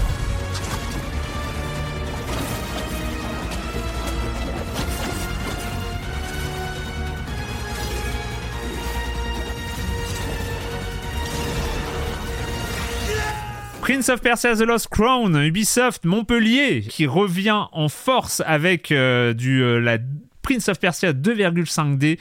Corentin. Yes. Corentin. Tu l'as fini? Déjà? Oui. Bah oui. Ouais. Moi, j'étais, moi, je voulais le finir. J'ai, j'ai, j'ai, mais en fait, je me suis perdu. Euh, j'ai, euh, j'ai, allé, j'ai été faire, j'ai été faire des missions secondaires, euh, des, des, des, trucs comme ça, et du coup, euh, du coup, Surtout je suis pas. Je crois que je vois où tu es. Je crois que c'est le moment où le jeu ne te dit plus rien, ne te dit plus où il faut aller. Ah, mais j'ai, j'ai passé là. J'ai, j'ai passé. J'ai encore joué 5 heures, 6 heures après, mais c'est, j'ai passé. Ouais, du mais temps. je crois, je crois même qu'il, ouais, à ce moment-là, t'es très libre de, de tes Ouais. mouvements et genre il y, a- il y a deux ou trois zones où il faut viser, mais on te dit pas du tout où c'est. C'est, pas mal. J'ai bien aimé Ouais. cette phase-là. Euh, oui, bah Prince of Persia, bah écoutez, une, une licence euh, que je connais pas du tout, alors qu'on est né la même année. Ah, Voilà, on est né en 89 tous les deux. euh, buddy d'anniversaire, euh, 34 ans tous les deux, super. Mais oui, c'est vrai que je connais pas vraiment Prince of Persia. J'ai dû toucher aux versions GameCube slash PS2 slash Xbox à l'époque, mais vraiment du bout des doigts. J'ai des vieux souvenirs de quand j'étais petit de Prince of Persia 2 avec cette, euh, cette fameuse scène où le prince doit sauter sur un bateau en train de partir. Mais voilà, c'est pas, c'est pas une, euh, c'est pas une licence sur laquelle j'ai de l'affect particulièrement. Mais euh, par contre, euh, bon voilà, je connais la légende, euh, je, sais que Jordan Mechner, notamment, voilà, c'est- un bout de l'histoire du jeu vidéo qui est quand même représenté par ce Prince of Persia. Je connais les histoires avec le frère de Jordan Mechner qui, a fait de la rotoscopie, qui a, qui, a, servi de modèle pour la rotoscopie des animations du prince. Et, et en fait, je j'étais pas forcément très à l'aise ou très attiré par ce qu'on a fait Ubisoft en 2001 quand il a récupéré la licence. Donc c'était en 2003, hein, je crois. euh, Ouais, 2003, ouais. Les, les Sables du Temps, mais Ubisoft l'a racheté en 2001. Du coup, ben, je jamais mis les doigts dessus. Mais là, ce retour à la 2D, j'en attendais rien. Mais comme je savais que c'était un Metroidvania, eh, il y avait peut-être un moyen qu'il y ait euh, une synergie, quelque chose qui se déclenche en moi, une espèce de, de, de- de- de- d'alignement des planètes. Et, euh, et là, il y je sais pas si vous l'avez ressenti, mais euh, alors Ubisoft a été assez lâche, enfin assez euh, pas lâche, mais assez euh, relaxé, on va dire sur euh, sur ce qu'on avait le droit de dire avec le jeu euh, une fois en main, si on avait le jeu et de ça.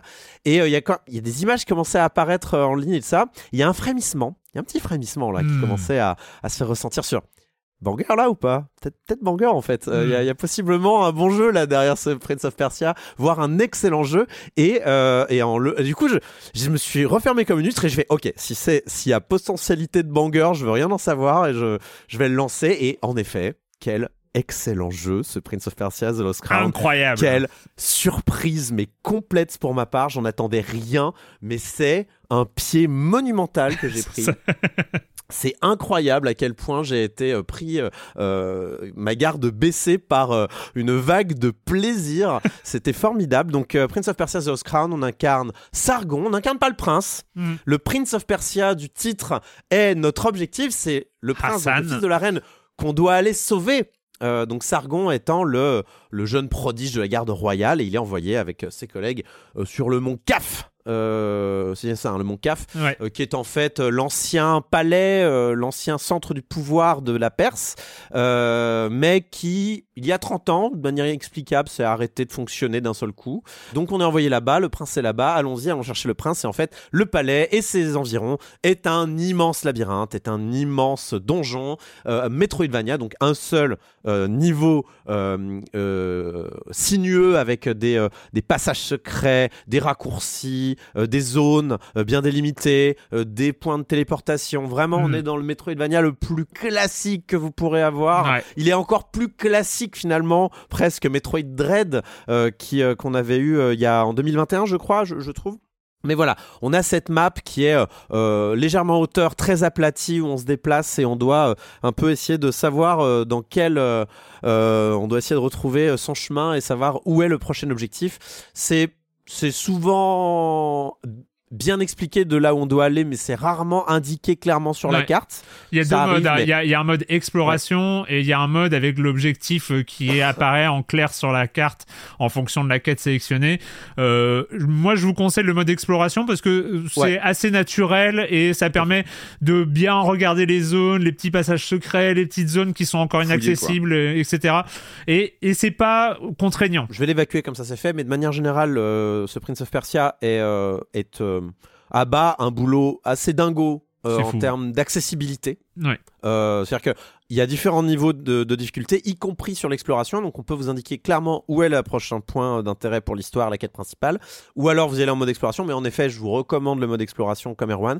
Mais aussi, d'un point de vue euh, accessibilité, il y a plein d'options. Euh, honnêtement, c'est chouette de voir que maintenant, c'est devenu un standard et un- Bon, après, il y a un système de power classique avec des médaillons qu'on équipe qui réduisent les dégâts, qui les augmentent, etc.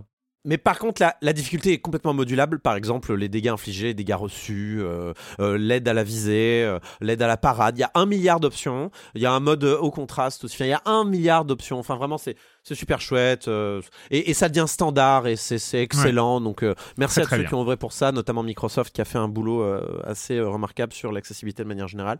Euh, Nintendo, il serait temps de se réveiller. Voilà, c'est tout ce que j'avais à dire. Euh, pour le reste, donc on incarne donc ce- notre ami Sargon qui, malgré son nom de de, de, de, de détergent anti-calcaire, est excellemment souple euh, et formidable à manipuler euh, dans ses euh, dans ses déplacements. Il saute, il rebondit, il rebondit contre les murs, il il s'accroche au mât des drapeaux, il re- il repart dans les cieux, euh, voilà. Euh, ça, c'est les mouvements de base, c'est déjà très agréable. Yes. Mais en plus de ça, il chope des pouvoirs au fur et à mesure du jeu. Tout ça se cumule et se rajoute et à la fin, on obtient un Sargon inarrêtable qui touche jamais le sol, euh, qui fait euh, des acrobaties à l'infini dans les airs et c'est génial parce qu'en plus les level designers ont tout donné euh, sur certains euh, sur certains couloirs où vraiment il y a des pics partout, c'est céleste, vas-y, va chercher le médaillon au bout du couloir et tu reviens euh, sans te faire toucher s'il te plaît. OK, c'est parti. Mais c'est difficile, mais en même temps, tu prends un pied tellement Ouais. dingue à juste manipuler Sargon que, eh ben, t'es heureux, t'es juste heureux de te faire, euh, de te faire empaler sur les pics à répétition. Euh, c'est juste formidable. Je, excellent, excellent challenge de plateforme. C'est de la plateforme très réussie. En plus du Metroid-like qui est en- maîtrisé de bout en bout, la carte est d'une clarté formidable. Yes. Euh, c'est, c'est, c'est tout est clair. Tu, tu, tu comprends à peu près où tu dois aller et comment y aller. Et en plus, tu penses que c'est toi qui as fait tout le chemin mental. Non, non, non, c'est juste la carte qui est excellemment bien designée. Il y a des, euh, il y a des euh, raccourcis euh, en sens unique et dans tous les sens, ce qui fait que vraiment tous les, toutes les trois salles, tu as un raccourci à sens unique à débloquer. Ce qui fait qu'en fait, tu grignotes la carte petit à petit. Tu la grignotes. Au bout d'un moment, elle t'appartient de plus en plus. Et c'est c'est vraiment il y a ce sentiment d'appropriation, mais ne s'arrête jamais. C'est c'est génial. J'ai pas trop aimé Dread justement parce qu'on avait j'avais énormément de mal à naviguer dans cette carte qui était euh, abs- absconge, euh, qui était euh, Mm. sibylline, qui était difficile. Les téléporteurs étaient placés de manière chelou et étaient placés par paire. Là, euh, le, le fait d'avoir donc ces, ces points de téléportation plus classiques finalement, ces, euh, ces raccourcis, mais tellement nombreux à débloquer, et ces zones bien délimitées, ces petits indices en arrière-plan de la Ouais. carte aussi qui te montrent que il y a possiblement une tour ici, il y a possiblement une forêt par là, il y a possiblement la mer ici. Et t'es jamais perdu, tu sais où tu dois aller, tu sais à peu près. Et si tu sais pas, bah t'explores, et puis c'est pas grave, parce que c'est marrant en fait d'explorer. On te donne ce système d'appareil photo. Qui est, qui est très intelligent. Donc dès que tu tombes sur un élément que tu connais pas ou un, un coffre inaccessible ou ça, tu prends une photo.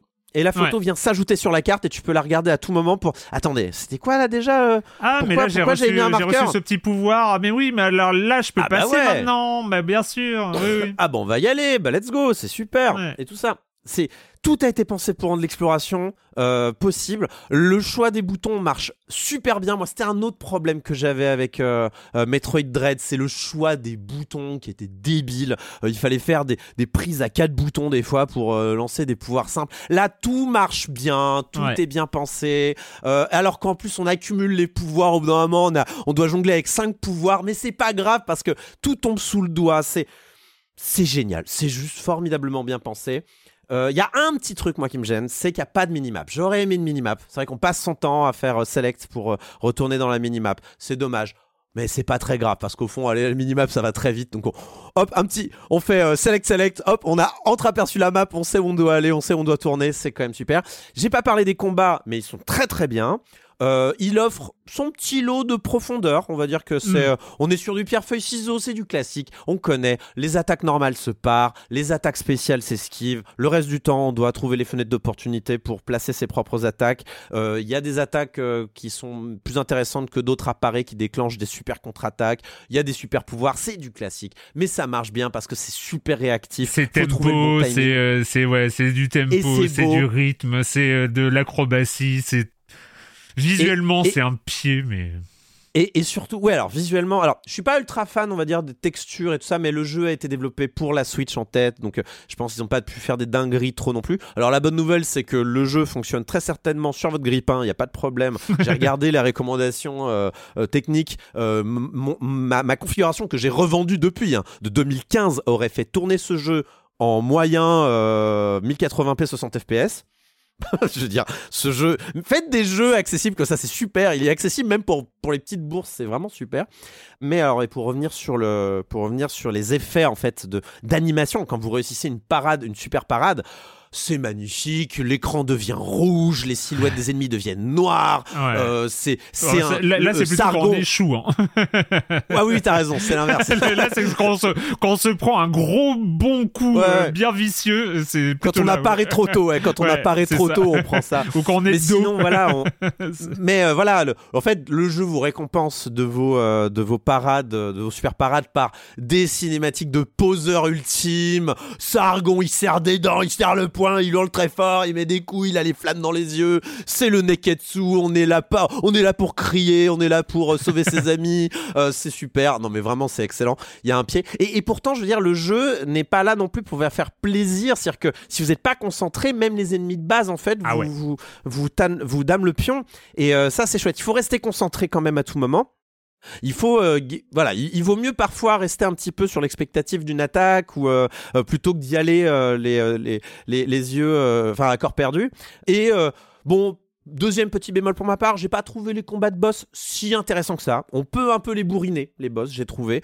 Euh, là où, pour le coup, je trouve que Metroid Dread réussissait euh, un peu mieux ses boss. Les boss de Metroid Dread, malgré le fait que j'ai moins aimé Metroid Dread, j'ai préféré les boss de Metroid Dread.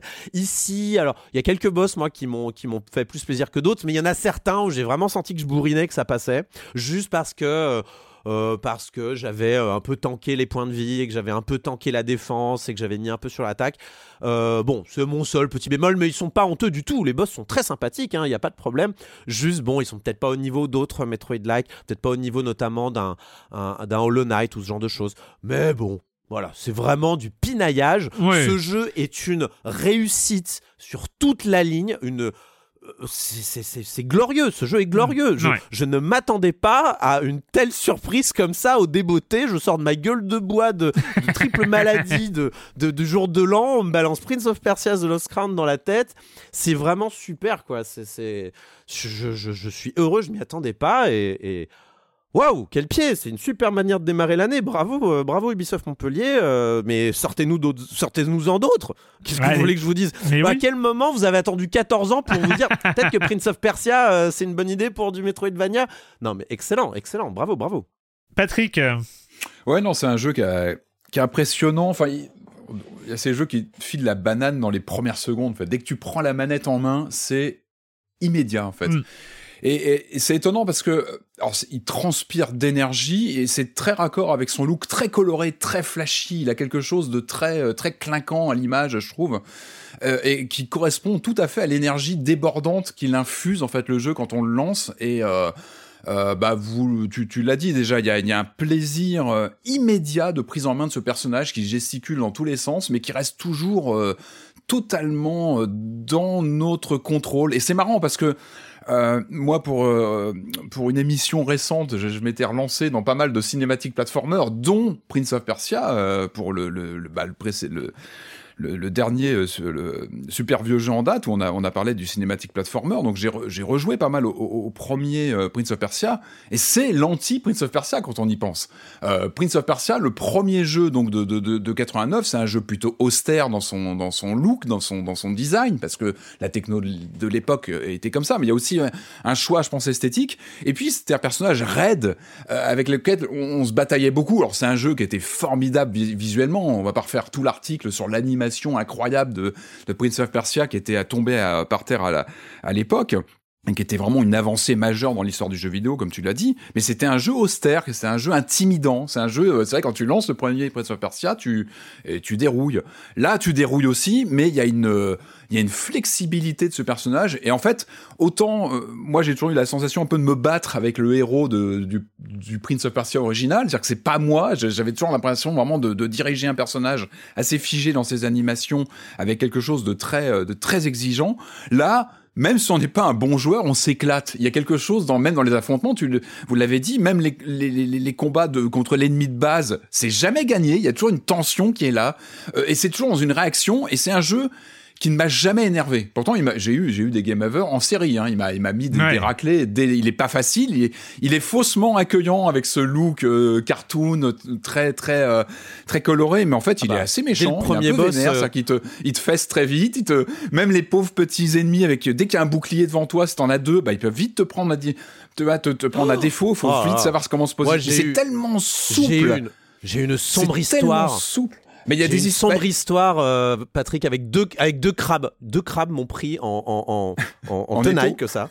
Ouais, en oui. étau, littéralement. Et ça, je fois, rebondissais entre les deux crabes et je, Ah, mais je ça vais pas pas, crever- t'as- Je vais pas crever sur deux crabes quand même. Et pas des fois, possible. t'as ça, tu peux avoir un perso avec un arc un peu en hauteur qui va te, qui va te pilonner en plus. Donc, t'as des situations avec même les ennemis de base où vraiment, bah, ça peut être tendu. Ah ouais. Mais imagine, jamais il m'a énervé. Alors déjà, il y a ces systèmes de, mais ça, c'est le côté très Metroidvania de, de, de sauvegarde euh, avec ces arbres qu'on active, qui nous remettent jamais très loin, c'est que très vite on revient dans l'action et on recommence avec ces ennemis qui se, un peu à la Dark Souls, se régénèrent de qu'on reprend de l'énergie sur ces arbres, hop, ça remet en, en, en vie tous les, tous les ennemis avoisinants, mais c'est euh, c'est tellement Mais moi j'avais, vous je sais pas, mais moi j'avais la réaction et vraiment meurs, retour à l'arbre.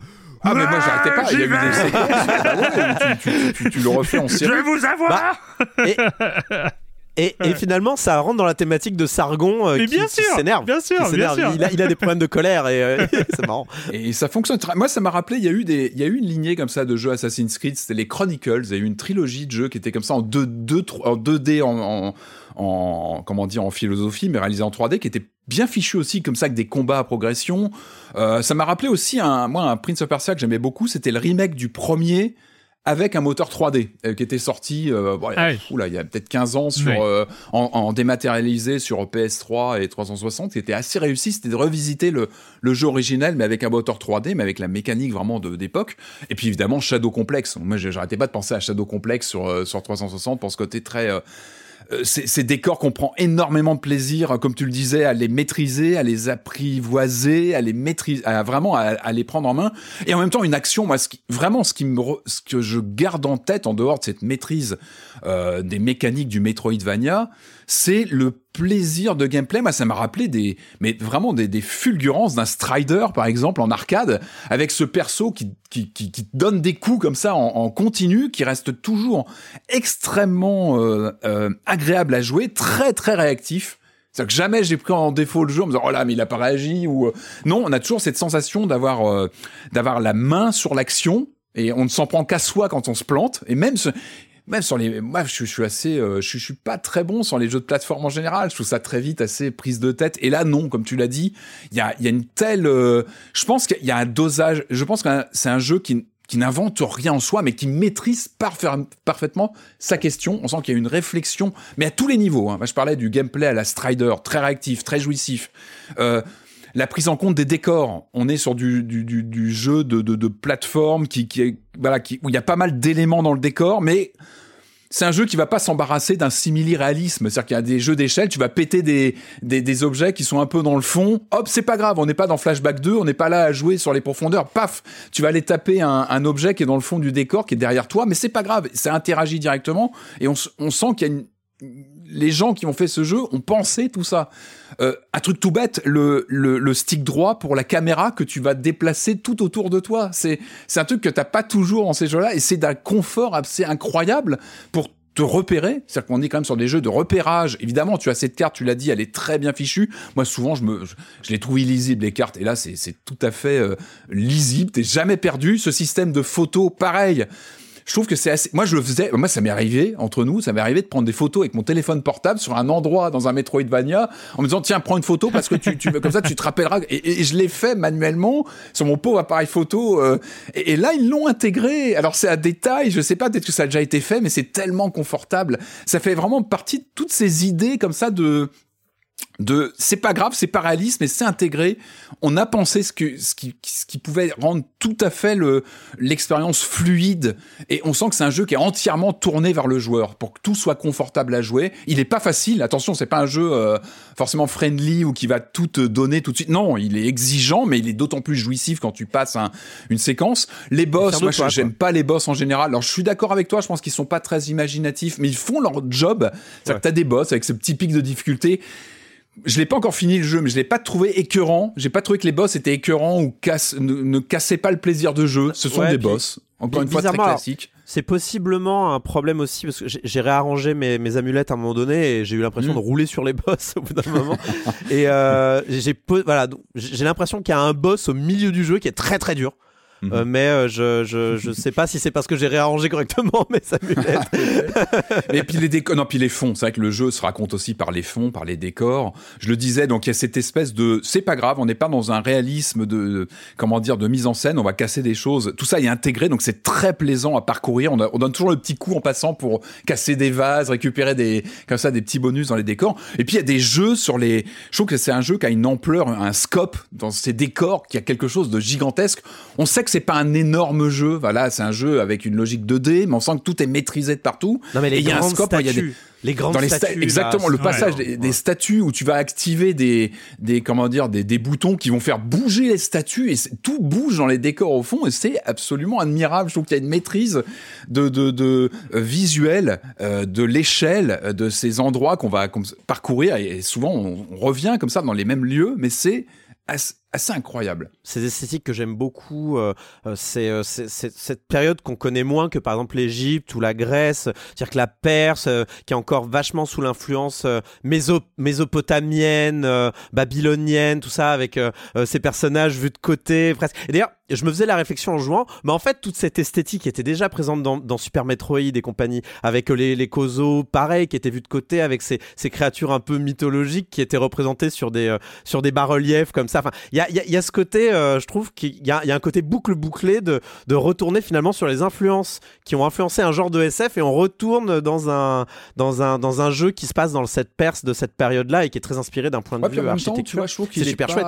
Il est pas monocorde. Il y a des différences d'ambiance quand tu vas aller Ouais. plutôt dans les profondeurs. Je trouve que là, il Ah devient un petit peu plus. Ouais. Voilà, t'as as des endroits plus sombres. T'as as vraiment, tu respires en fait. Voilà, il arrive à se renouveler aussi malgré C'est cette tonalité c'est euh, important pour un Metroid. euh, cartoon. Mais ouais. je trouve qu'il y a une diversité. Et puis, comme tu l'as dit, hein, le level design est, est mitonné. On sent encore une fois une Oh. science, une réflexion sur le genre. Euh, on se prend pas la tête sur attraper une corniche pour sauter. Tout est. Il y a un côté Dead Cells aussi, même dans le la spontanéité des mouvements. euh. Ça a été réfléchi. Jamais tu te bats contre le perso. En, fait, il y a un moment. Très fluide. il y a vraiment des moments de clin d'œil entre le joueur et le level design. C'est-à-dire que, alors, j'imagine c'est un deuxième niveau de lecture, mais euh, il y a des moments où, bon, ton personnage devient quand même très mobile. Il devient quand même. Il est Mhm. capable d'aller à beaucoup d'endroits, tu vois. Et en fait, il y a des moments où tu vois que la corniche, elle a, elle a vraiment une forme particulière. Et tu comprends immédiatement ce que ça veut dire. Ça veut dire, tu ne peux pas aller là. N'y va pas, n'essaye pas, tu Oui, il y ne a peux pas. codes. Et- il y a des... Et vraiment, il y a, il y a un deuxième niveau de lecture où tu comprends immédiatement ce que le level designer Ah essaie bah de te faire comprendre. oui, Et tu ne passes pas une heure à essayer Ouais. de, euh, de monter à Très- un endroit où je tu suis ne peux pas. entièrement d'accord. Tu comprends très très vite à chaque fois, et Mhm. même avant que tu aies certains pouvoirs, en fait, et je trouve ça très très fort, euh, avant que tu aies certains pouvoirs, il y a des objets, des systèmes qui te disent, tiens, je vais avoir tel pouvoir. Bon, c'est classique dans un. Metroidvania, mais, euh, Oui. mais, mais je trouve que tout est visuellement, il y a énormément d'informations que tu analyses parce que tout est clair en fait. Tout est... euh, Bah, L'appareil photo vraiment. qu'on te donne, c'est symptomatique. Mm, c'est que tu intègres ce à bientôt, je vais revenir. Euh, Ouais. C'est à la revoyure, quoi. Tu, tu ne fais que ça, te dire bon, ça j'ai compris, ça je vais revenir. On- nous, ça on te permet connaît de les se codes. souvenir, ça te permet de te souvenir pourquoi tu voulais revenir. c'est- c'est- Ouais. c'est- c'est Aussi, ça. oui, bien sûr. Non, non, mais c'est c'est c'est c'est impressionnant. Puis ce côté cartoon très euh, très clinquant, il est très raccord. Encore une fois, avec ce gameplay très souple, très réactif. On, voilà, on donne beaucoup de louanges sur ce jeu, mais c'est vrai que c'est une énorme surprise parce que je crois qu'il a été reporté plusieurs fois. euh, bon, on Bah, il n'a pas été peu autant reporté que le remake des Sables du Temps. hein. Pour Ah bah le lui, coup. ouais, non, lui, lui, c'est- c'est- c'est, euh, Non mais j'en veux un deuxième. Enfin, ah non, je suis mais désolé, un, je- un je viens de troisième. finir hein, le premier. euh, bah, Allez-y. J'ai- à peine de le finir, j'en veux un deuxième, c'est chaud. C'est- fou. Ça y est, je, je vais devenir ce mec qui crie euh, Silk Song à chaque Nintendo Direct. Ça y est, je suis devenu cette personne, mais, Mais- pour Prince of Persia. Mais les amis qui attendaient Silk Song, il est là. hein, votre... oh, Vous avez un petit remplaçant de Silk Song, là, allez-y, franchement. Ok, il n'y a pas votre DA, euh, c'est vrai qu'elle est exceptionnelle, la DA de Hollow Knight. Mais là, franchement, vous avez un sacré concurrent euh, euh, quand même à Il ce genre de. Metroid-like euh, au corps à corps. Allez-y, c'est chouette. On n'a pas parlé de Blasphemous ou d'autres jeux hein, qui pouvaient rentrer rentrer dans Ouais. cette catégorie-là aussi. Ah bon, on nous l'a dit, d'ailleurs, on nous l'a dit, hein, qu'on en est. Ouais, Blasphemous 2, on- ça va peut-être le coup. euh, mort de, de ça va- SOJ. Non, mais ça va peut-être le coup qu'on le rattrape, mais je vais voir, je vais voir. si- Yes. Mais c'est vrai que la question des combats est importante parce qu'on en livre beaucoup. Le jeu est ponctué de combats qu'on re-refait parfois, évidemment, quand on recharge son énergie. Ils sont difficiles, mais toujours pr- prenables. On sent que les personnages, on, on apprend. Et ça, c'est important aussi dans ce, dans ce genre de jeu. La flexibilité du gameplay, la, la réactivité du perso fait qu'on on peaufine aussi sa maîtrise de sa gestuelle. Euh, la jaquette, elle ne ment pas. Ce perso qu'on voit voler comme, on fait que ça pendant tout le jeu, quoi. Il y a, y a- y a vraiment quelque chose qui est, qui est, qui est vraiment dans le, dans quelque chose de très aérien. Et, Euh, et sur les et- combats, je, je rajouterais sur les combats, il y a un truc, c'est que alors il y a un, un tuto qui est vachement bien fait où tu as un de tes copains euh, que je te je conseille de revenir au tuto à certains moments parce que euh, parce qu'en fait, il y a des combinaisons de pouvoirs et de coups qui servent pendant Ah oui, les oui. combats. Ouais, Euh, notamment un que j'avais pas vu venir et qui est expliqué dans le tuto de combat. Et tu fais Ah, mais ouais, mais trop, trop bien. Tu, tu penses à la double charge? Ouais, j'avais Elle est pas bien, vu venir celui-là. charge. Ah quand quand oui, j'ai fait, quand j'ai- retourné voir le tuto, euh, j'ai fait oh yeah. Et en fait, euh, vous comprendrez, on va pas, je, je vais pas spoiler tout parce que ça, ça, ça demanderait de parler de trop de systèmes, mais en fait, ce qui est fort dans le, pour ne parler que du système de combat, mais ce qui s'applique à tout, c'est que en fait, il y a des mouvements et il y a des coups. Et en fait, ils ont combiné les deux de manière ultra intuitive parce que un coup avec un mouvement, enfin en fait tout va bien ensemble. C'est tu as un système de glissade, ok. Bah si t'as un système de glissade, t'as un système de coups qui va avec la glissade. Si C'est t'as pas bicéphale, quoi. Il y a si, chose si de tu peux euh, t'agenouiller, t'as un système de coups qui va avec le fait de s'agenouiller. Si tu peux sauter, t'as un système de coups qui va qui peut servir à sauter. Ah ben oui, mais si tu peux sauter après une glissade et que t'envoies les gens en l'air, en fait tout est tout est logique. Il y a une logique, il y a une logique dans le game design des combats et, du, contrôle du personnage. Il y a une vraie logique, ce qui fait qu'on intègre tout et que il y a des systèmes qui sont parfois dans des, des enchaînements de coups et tout ça, que bah il y a de l'entraînement et, et naturellement tu dis ah oui alors cette combinaison là j'aimerais bien la maîtriser. Hop tu tu tu tu comprends. Et tu comprends le timing et tout ça tout est Mais, mais pour moi, c'est, c'est, enfin là où il réussit encore un truc. C'est, moi, j'ai toujours un problème de FOMO, enfin pas de FOMO, mais j'ai, l'impression d'être souvent dans les jeux avec comme ça des systèmes de combat euh, un peu profonds. euh, j'ai souvent l'impression d'être mis, laissé de côté parce que j'ai Ouais. l'impression, ouais, j'utilise toujours le même combo et puis euh, ça me va. Et puis du coup, j'ai l'impression de cheater le jeu un peu. Mais c'est pas le cas dans Prince of Persia parce que justement, il y a cette logique, il y a un côté instinctif, comme tu le dis, de, c'est ça de, de- du système de combat. En fait, tout est tout est logique et en même temps tout est assez profond et ce qui fait que bah en fait tu fais les combos assez naturellement parce Ouais. que c'est ils viennent tout seuls en fait ils viennent logiquement et c'est vrai que le jeu vous encourage assez rapidement à faire des combos aériens qui sont quand même euh, extrêmement importants parce que pendant que votre ennemi il est dans les airs il, vous- ne réagit pas à vos coups et ça c'est super important. Et on vous explique assez rapidement comment maintenir votre personnage dans les airs et continuer et d'en- d'ensuite enchaîner avec un coup vers le sol et puis machin. Mais en fait c'est logique et votre personnage est tellement souple euh, c'est un peu comme faire de l'improvisation quoi. On est là on, Mm. on improvise et en fait tu te rends compte que non en fait t'as pas improvisé le combo a et été c'est ça pensé on est- impro c'est exactement. et c'est ce que je dis dans la dans cette logique et de ce côté naturel c'est qu'il faut apprendre qu'une combo existe mais quand tu, tu sais qu'elle existe, ça devient logique et tu peux faire la combo sans te rappeler façon Tekken euh, carré roi euh, croix croix croix rond carré rond triangle. Non t'as pas ça c'est que euh, ok je l'envoie dans les airs je tape dans les airs je donne un coup pour re, réinitialiser ma combo je continue à taper dans les airs je dash je machin.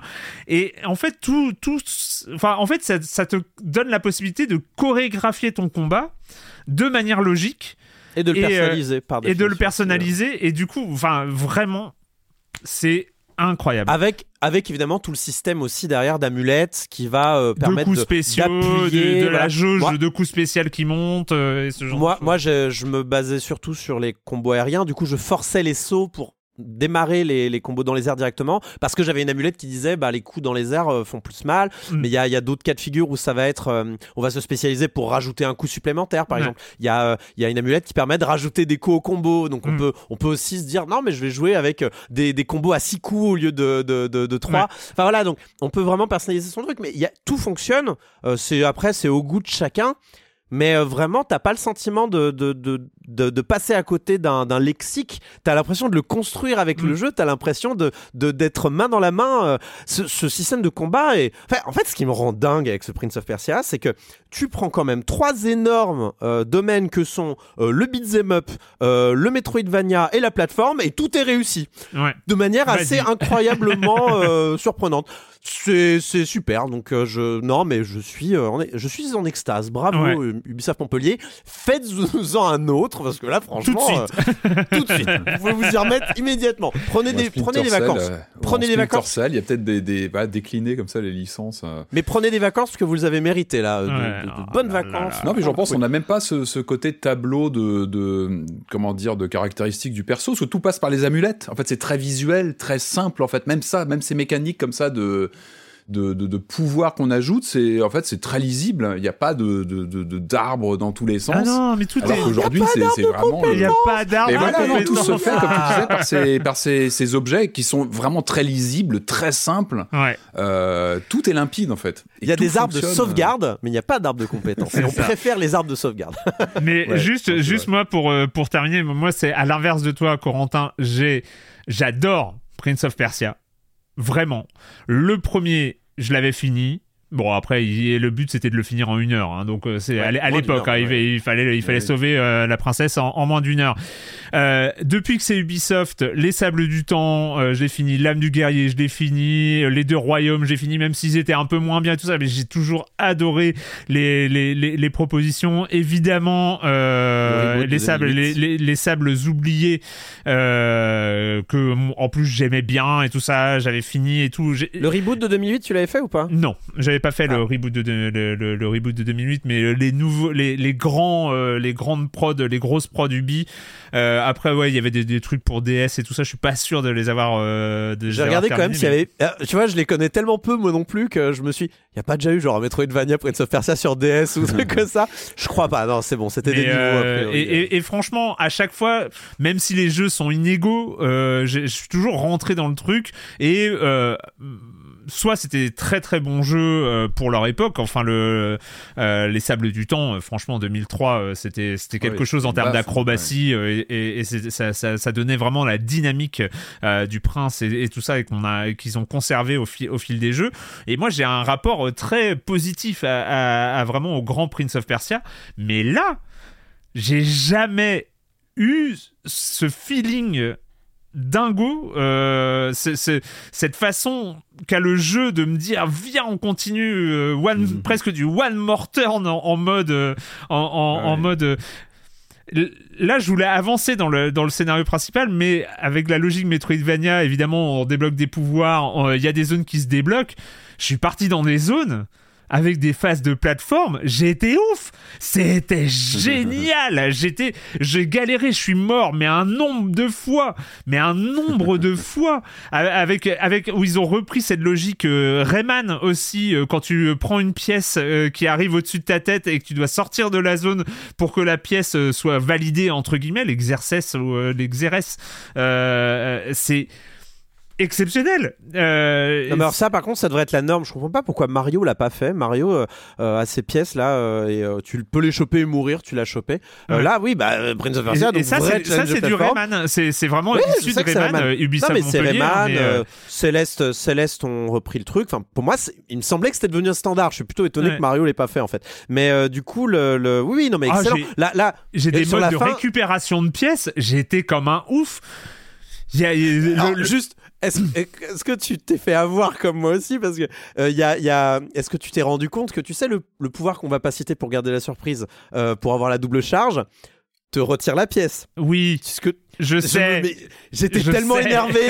J'étais tellement énervé. Ah mais non, je me suis dit mais non, c'est génial. Il faut, il faut garder le challenge. Oui, ouais. Il faut, il faut Je la suis- ramener la Non mais pièce. le problème c'est que la pièce je l'ai perdue au milieu Ah bah du oui, chemin du retour que je me suis fait chier à revenir pour me rendre compte que j'avais plus la pièce. Donc j'étais un peu énervé quand même. Ah mais moi il y a des, des- et, et, et à chaque fois et ce qui est le leitmotiv de, de ce Prince of Persia, chaque mort, franchement, quand je Ah, respawn a à l'arbre, ouais. je suis Ouais, là. Ah, j'y retourne. Ouais. Parce qu'il y a vraiment, il y a vraiment des arbres, il y a vraiment des, des arbres partout, et aussi euh, bah, le système de raccourci quoi. hein. Enfin, on est vrai, on n'est jamais. Ah oui. En fait, même les moments où tu penses, oh non, je suis super loin, et en fait, on- en fait, non, je suis à côté en fait. je Oui, suis vraiment à côté. T'es Et- toujours à côté. Tu sais, il y a, il y a- tu sais pas comment ils font, mais t'es toujours à côté de là où t'es, t'es- t'es mort. Et franchement, les formidable. quelques fois où parce que t'as respawn à un arbre et que t'avais pas, t'avais pas euh, validé, enfin t'étais pas, t'avais pas euh, régénéré ta vie euh, à l'arbre le plus près. En fait, je trouve que même les petits voyages un peu inutiles que tu fais pour euh, retourner à un point où tu veux aller, etc. En fait, ça, ça, app- ça, ça, ça appartient, enfin, ça t'aide à t'approprier la carte et, euh, et, et en fait. Vraiment, on se l'approprie. On se l'approprie, cette carte. On se repère, on, on arrive. Ah oui, c'est vrai, là, je dois glisser, je dois aller là. euh, Je dois. Ok, je, je maîtrise. Le j'y perso vais. est rapide, hein, ça que tu Le perds. perso est tu rapide. vas- si, si tu traces, tu- Et les- ça va très vite. Et fait, franchement, les petits du- passages, euh, forcément, tu l'as cité, euh, Corentin, mais les petits passages célestes avec des pics en haut, en bas, à gauche, à droite, tu dois dasher, sauter, rebondir, machin.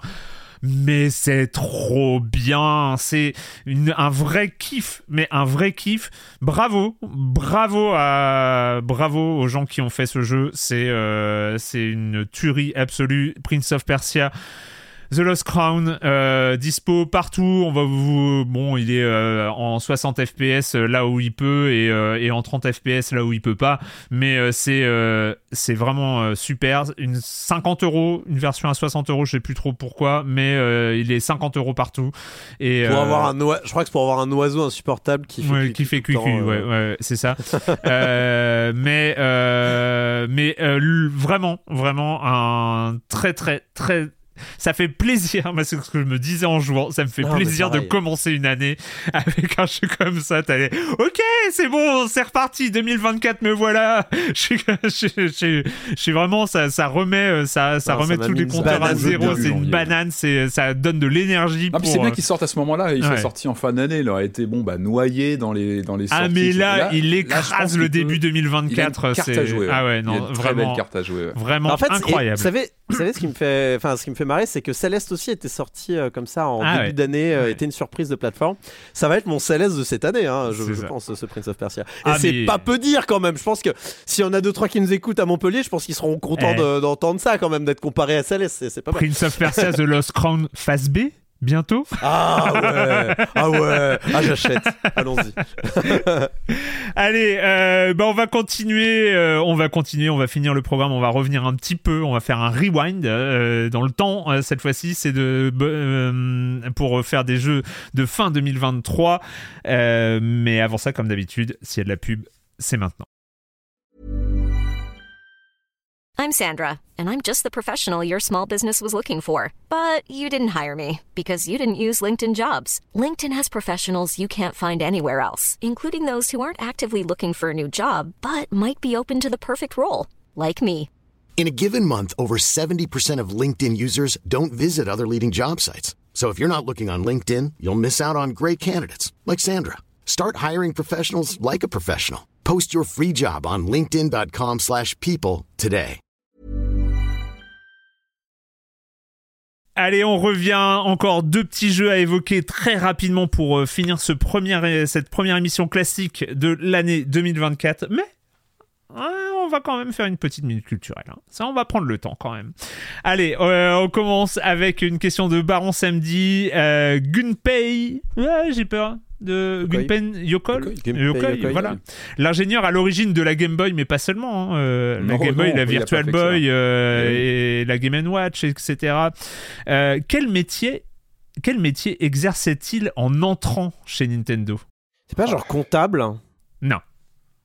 Pas graphiste, ce serait trop. Non. non, non, mais je- électricien, Eh ben, écoute, t'es pas loin. électronicien. Non, non, mais euh, limite électricien, c'est c'est un peu Ah. son niveau de compétence. euh, ingénieur, euh, un- ingénieur euh, Non. en électrique. Il, fait- il s'occupait de l'entretien des machines de fabrication de cartes à jouer.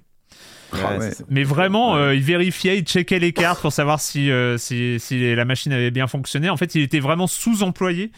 Euh, il s'était pris le truc, mais vraiment en boulot euh, alimentaire, euh, tranquille, sauf que c'était un bricoleur de génie.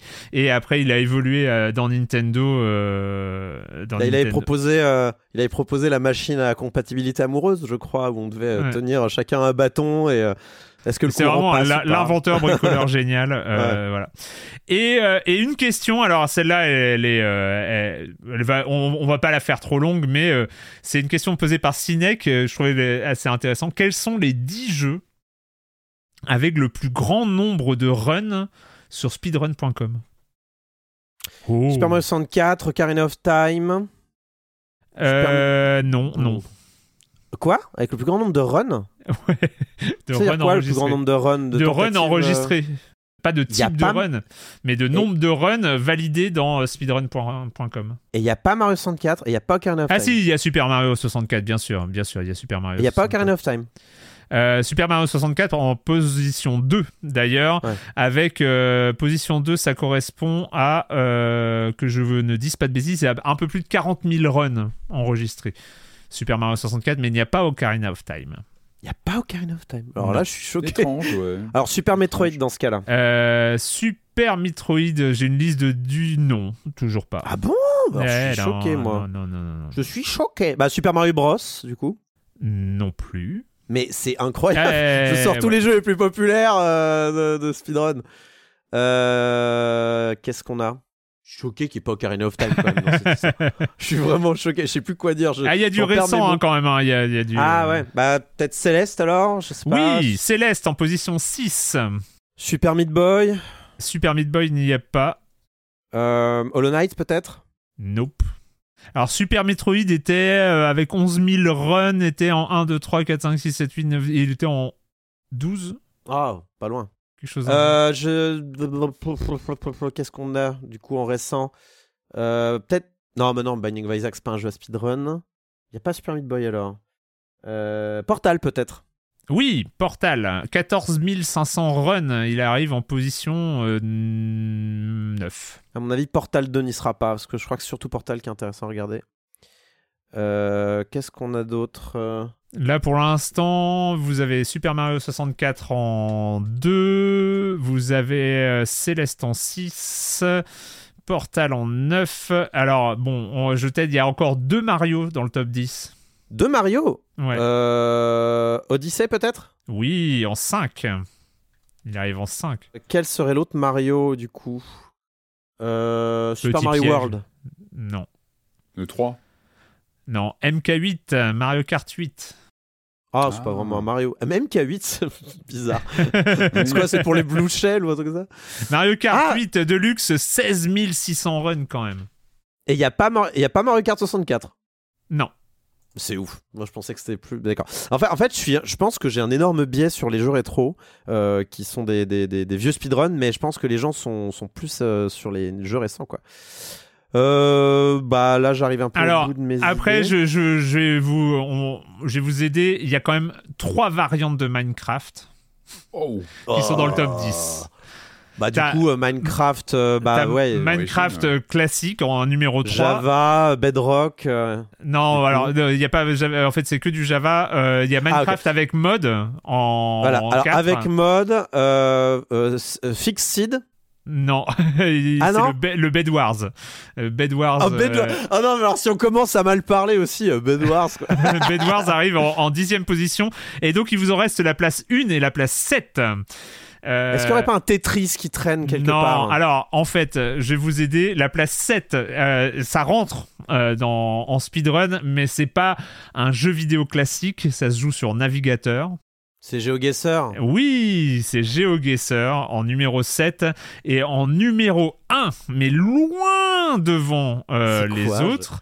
En numéro 1, loin devant les autres, sachant que le numéro 2 a 40 000 runs et le numéro 1 en a presque 90 000. Autant vous dire, c'est un jeu Android. Attends. Android.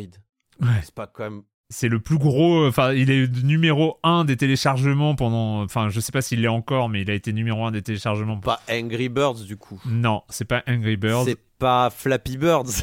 non. C'est Subway Surfers. Oh non, mais vas-y, J'allais. En fait, Le runner de Ce- base. Ce Subway Surfer était genre encore à deux positions après dans ma tête. J'allais te sortir Jetpack Joyride et éventuellement Subway Surfer. Aïe aïe aïe. Et 90 comme 000 quoi, la- runs. 90 La 000 runs. propagande TikTok là où tu regardes des gens parler euh, pendant que tu il y a des mecs qui jouent à, Jet- à, à Subway Surfer, hein, ça, te- ça, ça, ça, ça, ça, reconditionne le cerveau quand même. C'est ça. Eh ben écoute, je me coucherai moins bête. Merci Erwan. Voilà. Et merci le, merci le Discord bien sûr. Allez, on, allez, on boucle cette année 2023. Peut-être qu'on y reviendra, peut-être encore. Je sais pas s'il nous reste des jeux euh, en stock. Euh, si, il nous en reste un, je crois, au moins en stock à faire en 2023. Euh, mais on va, on, va revenir donc en novembre 2023 avec un jeu avec plein de petits jeux pour le coup, plein de petits jeux, parce que c'est le but, c'est le principe de, de, ce jeu, c'est la, le nouveau, c'est la nouvelle de la licence WarioWare avec la version Move It.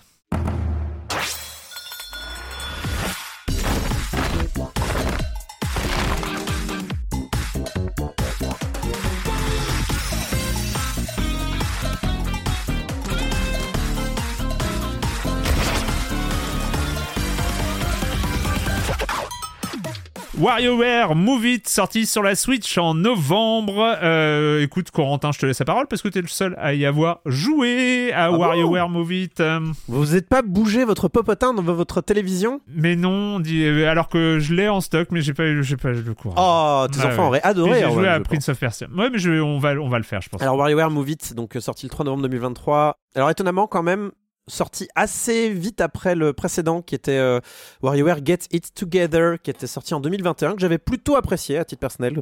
Euh, où le principe c'était qu'on avait toujours un personnage à l'écran alors que dans les WarioWare on n'a pas forcément un personnage à l'écran on est, un peu désincarné on peut incarner plein de choses.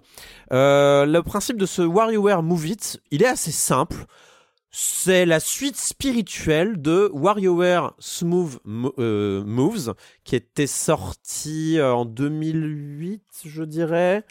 euh, si je ne m'abuse, Euh, j'ai le chiffre là, 2000, euh, 2006 même au Japon.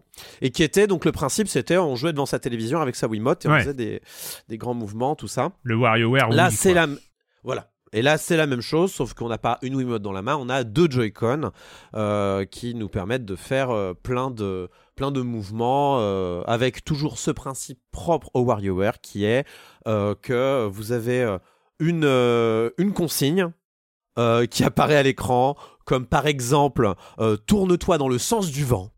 Je sors un au pif.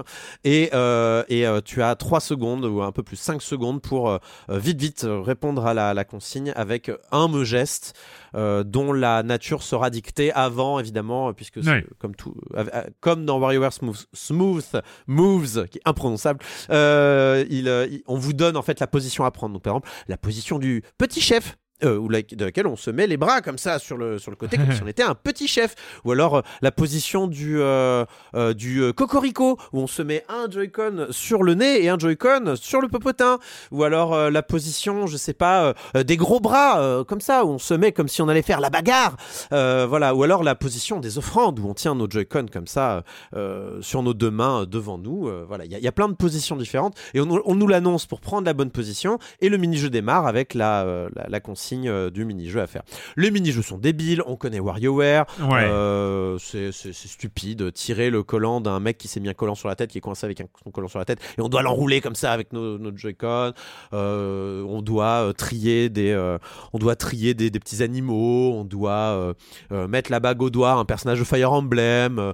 on doit, il y, a- y a plein de choses. hein, vraiment, on est, on est dans WarioWare. Vous voyez très bien l'idée avec plein de euh, plein de comment on appelle ça de, de, de- de directions artistiques différentes souvent en 3D euh, souvent en 2D aussi euh, c'est- foutraque. C'est on est là pour un peu voir toutes les possibilités qu'offrent ces fameux Joy-Con hein, qu'on nous avait vendus comme des extraordinaires petits morceaux de technologie avec les Rumble Pack les Rumble HD Rumble des formidables gyroscopes machin en vrai, je suis pas aussi dur avec les Joy-Con qui, je pense, euh, doivent accomplir tellement de missions dans leur vie que je comprends euh, qu'ils soient un petit peu euh, euh, ouais.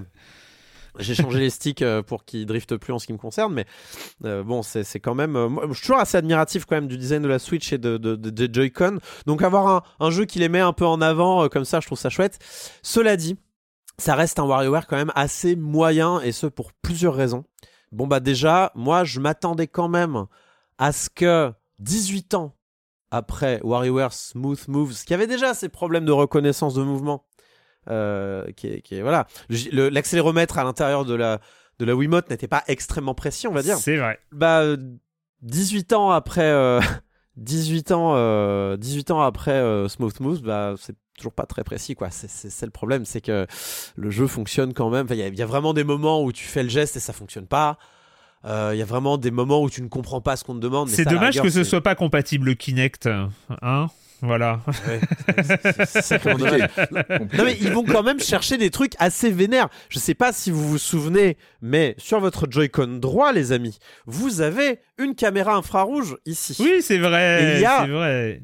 Il y a des mini-jeux qui demandent de filmer sa main pour faire des parties de Shifumi quand même euh, dans, dans ce Ah. WarioWare. hein. C'est euh, c'est assez vénère ou de compter des pommes ou je sais pas quoi. Donc c'est euh, donc il y a, y a des genre il y, a- il y a vraiment des moments où le jeu vous dit donc c'est la c'est la position de la caméra, je crois un truc comme ça. Et donc tu dois lâcher le Joy-Con gauche, prendre le Joy-Con droit avec ta avec ta main gauche. Pour ma part parce que je bah non même non il y a pas de main dominante parce qu'il y a pas de caméra sur le truc. Et avec ton autre main tu dois faire des trucs comme ça. Je crois que c'était la version DSiWare de WarioWare qui, qui faisait des, des, des bails comme ça.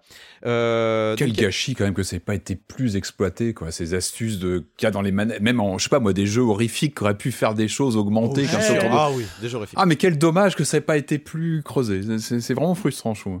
Et vraiment, on est là en 2024 et ça fonctionne toujours de manière un peu pas terrible, quoi. Et, quand même, quoi. J'ai vraiment l'impression d'être revenu. Ouais, mais à- est-ce que ce côté bricolage fait pas partie un peu du cocktail euh, WarioWare quelque part Qu'il y ait hein, du tu vois, ce bricolage, côté, euh, je veux bien. Mais il faut que ça fonctionne, quoi. Ouais. Et, et quand même, il y a des moments où tu fais les actions et ça marche pas, quoi.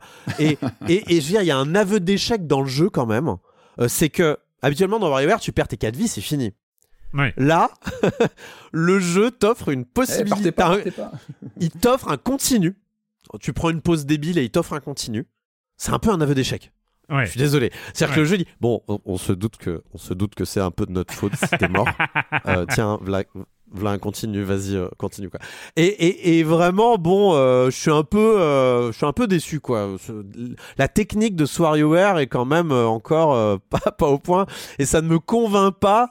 Euh, ça- fa- si ce jeu était là pour me convaincre que non non le motion gaming n'est pas mort, désolé mais euh, le mais le, le Quest a fait plus pour ça que que, Ouais. que que, vous, euh, cher Nintendo. Alors c'est vous qui nous aviez convaincu du contraire euh, il y a un moment avec la Wii, donc c'est quand même dommage.